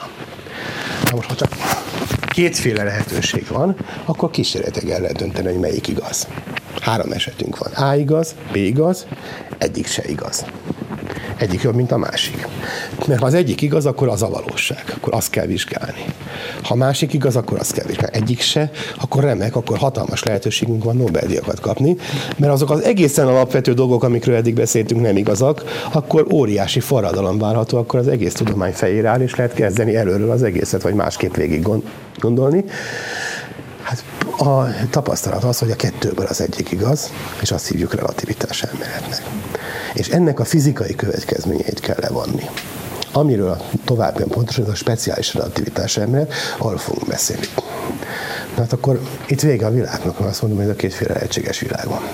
Kiderül, hogy amikor ezt az ember összerakja, akkor közben vannak ilyen hátsó implicit axiomái, amit nem mondott ki, majd ezt legközelebb részletesen el fogom mondani, hogy gondolja az ember ilyenkor, hogy miféle szabályokat tételeztünk föl, és hogyha abból az egyiket elengedjük, akkor hirtelen még egy további általánosítási lehetőségünk lesz, és az az általános relativitás elmélet. Tehát ez igaz, amit mondtam, csak egy kicsit finomítani kell, és akkor hirtelen még van egy lehetőségünk, és az lesz az áltrel. A Spetzernek ez a filozófiája, amit elmondtam. A többi az már a részletek kidolgozása és matematikája. A két lehetőség közül a kísérlet fog dönteni, illetve döntött már száz évvel ezelőtt, azóta is minden másodpercben több száz milliárdszor, hogy melyik igaz a kétféle lehetőség közül. Jó? És az a, a köznapi tapasztalatunk, amelyik a köznapi józanészre hivatkozik, az pont a másikat, a klasszikus fizikának megfelelőt fogadta mert a köznapi életben nem bírjuk a kettőt megkülönböztetni, és ezért a kettő közül az egyszerűbbet hittük el az, a speciális az valamilyen értelemben bonyolultabb. Na most, ha az ember elég alaposan megtanulja a matematikát, akkor rájön, hogy a speciális az egyszerűbb, mint a klasszikus fizika. Ezt sokan nem szokták nekem elhinni a hallgatók. Volt már kettő, akit sikerült meggyőznöm erről. De tényleg, önöket nem akarom erről, hogy mondjam, matematikának meggyőzni, mert nem megyünk bele a matematikai részletekbe, csak megesküszöm rá, hogy tényleg a speciális egyszerűbb, mint a klasszikus fizika. De nyilván eltér attól, amit a köznapi vélekedésünk, a köznapi józeneszünk mond. Ezt fogjuk részletesen vizsgálni. És azt is megnézzük, hogy mi az a tapasztalat, még mielőtt most hazamegyünk, azért meg szeretném mondani, mi az az extra tapasztalat, ami szintén geometrizálandó. Mi a geometrizálandó, ami minden objektumra egyforma. Ami nem következik semmi másból, egyszerűen tapasztalati tény, hogy minden objektum bizonyos értelemben egyformán viselkedik, és mihez? Az, hogy minden objektum egyformán esik a gravitációs térben. Newton is rájött, hogy a holdra, meg a, az almára ugyanolyan jellegű erők hatnak. Ha lejtünk egymás mellett két testet, az egyformán fog esni. Ejtsünk le egy golyót, meg egy papírlapot. Egyik az így, másik meg pitty. Nem egyformán esik. Mit kell csinálni? Elmegyünk a holdra, ezért építettek nagy űrhajók, elmentek a holdra. Az űrhajósok első dolga volt, le, leejtettek a holdra egy papírlap, egy tollat, bocsánat, egy pihetollat, meg egy golyót, lefilmezték, amerikai iskolákba, nem dumálnak, Galilei is. Levetítik a filmet, tessék, a pihetol, meg a ólomgolyó egyformán esik le néhány száz milliárd dollárba berekerül, de megéri az amerikai iskolások. Nagyon tudják a fizikát ezek szerint. Egy időben nálunk is megvolt a film, de valaki a szemlet törölte. Na minden esetre ez kísérleti kérdés, és tapasztalatunk szerint minden objektum egyformán esik a, a gravitáció hatására. Hát ez üvölt a geometrizálás kérelmét benyújtja, hogy én is egy olyan tény vagyok, ami minden objektumra egyformán viselkedik, tessék engem geometriailag leírni. Erre jött rá Einstein 1908 körül, ezzel kereste meg Marcel Grossman, hogy van-e olyan matematika, ami hajlandó ezt leírni és elővette Marcel Grossman Riemannnak azt a geometriát, amit az előbb emlegettem, hogy pontról pontra változó eh, geometria. Ez matematika sokkal bonyolultabb, mint a Spetzrelé. Nem véletlen, hogy most ugye, amikor az egyetemen a hasonló jellegű specinél képleteket is írogatok, eltelt a fél év fele, és még mindig nem tartunk ott, hogy hogy, hogy mozog a test. Ugye ez ahhoz hasonlít, mint amikor a nagy precíz matematikusok megírták az aritmetikának a, a, a pontos megfogalmazását, és azt hiszem a 247. oldalon jutottak el odáig, hogy egy meg egy az kettő. Tehát ott, ott már sikerült bebizonyítani, tehát addig csak hogy az alapozás volt. Hát körülbelül ilyesmi, hogy az általának a matematikája az sokkal bonyolultabb, ezért általános relativitás átrel, hogy röviden mondja az ember, és akkor Mert hogy ezt a bizonyos tényt is belefoglaljuk, hogy pontról pontra más a geometria. Nem egy geometriát kell megtanulni, végtelen sokat, mert pontról pontra más. Ezt az egységes leírást kell. Most ezt nyilván nem fogjuk itt megcsinálni, hanem majd úgy érvelek mellette megpróbálom magyarázni hasonlatokkal, de láthatóan ebbe a vonulatba, hogy geometria az, ami minden objektumra egyformán vonatkozik, az egyrészt ilyen szimmetria transformációkkal, különböző objektumokra egyaránt érvényes szimmetria transformációkkal fogalmazható meg, és oda be kell sorolni minden olyan tényt, ami minden objektumra egyforma, még akkor is, hogyha a köznapi szemlélet ezt nem tekinti geometriának. És ezért módosítani kell a geometria fogalmat, az nem az euklideszi geometria, mert ezeknek a fizikai tényeknek az oda sorolásához másfajta matekra lesz szükség. És ezért először a, a speciális relativitás elméletet kell kiépíteni, amelyben ezek a szimmetriák vannak, csak másképp összerakva, mint korábban, és ha még ezt a gravitációs tényt is hozzátesszük, az pedig még bonyolultabb lesz, illetőleg, hogyha az ember eléggé belemélyed és elég sokáig néz és messziről, akkor még sokkal szebb lesz, és Dirac szerint ez a legszebb fizikai elmélet. Remélem pár hét múlva önök is ezt fogják mondani. Köszönöm szépen a figyelmet.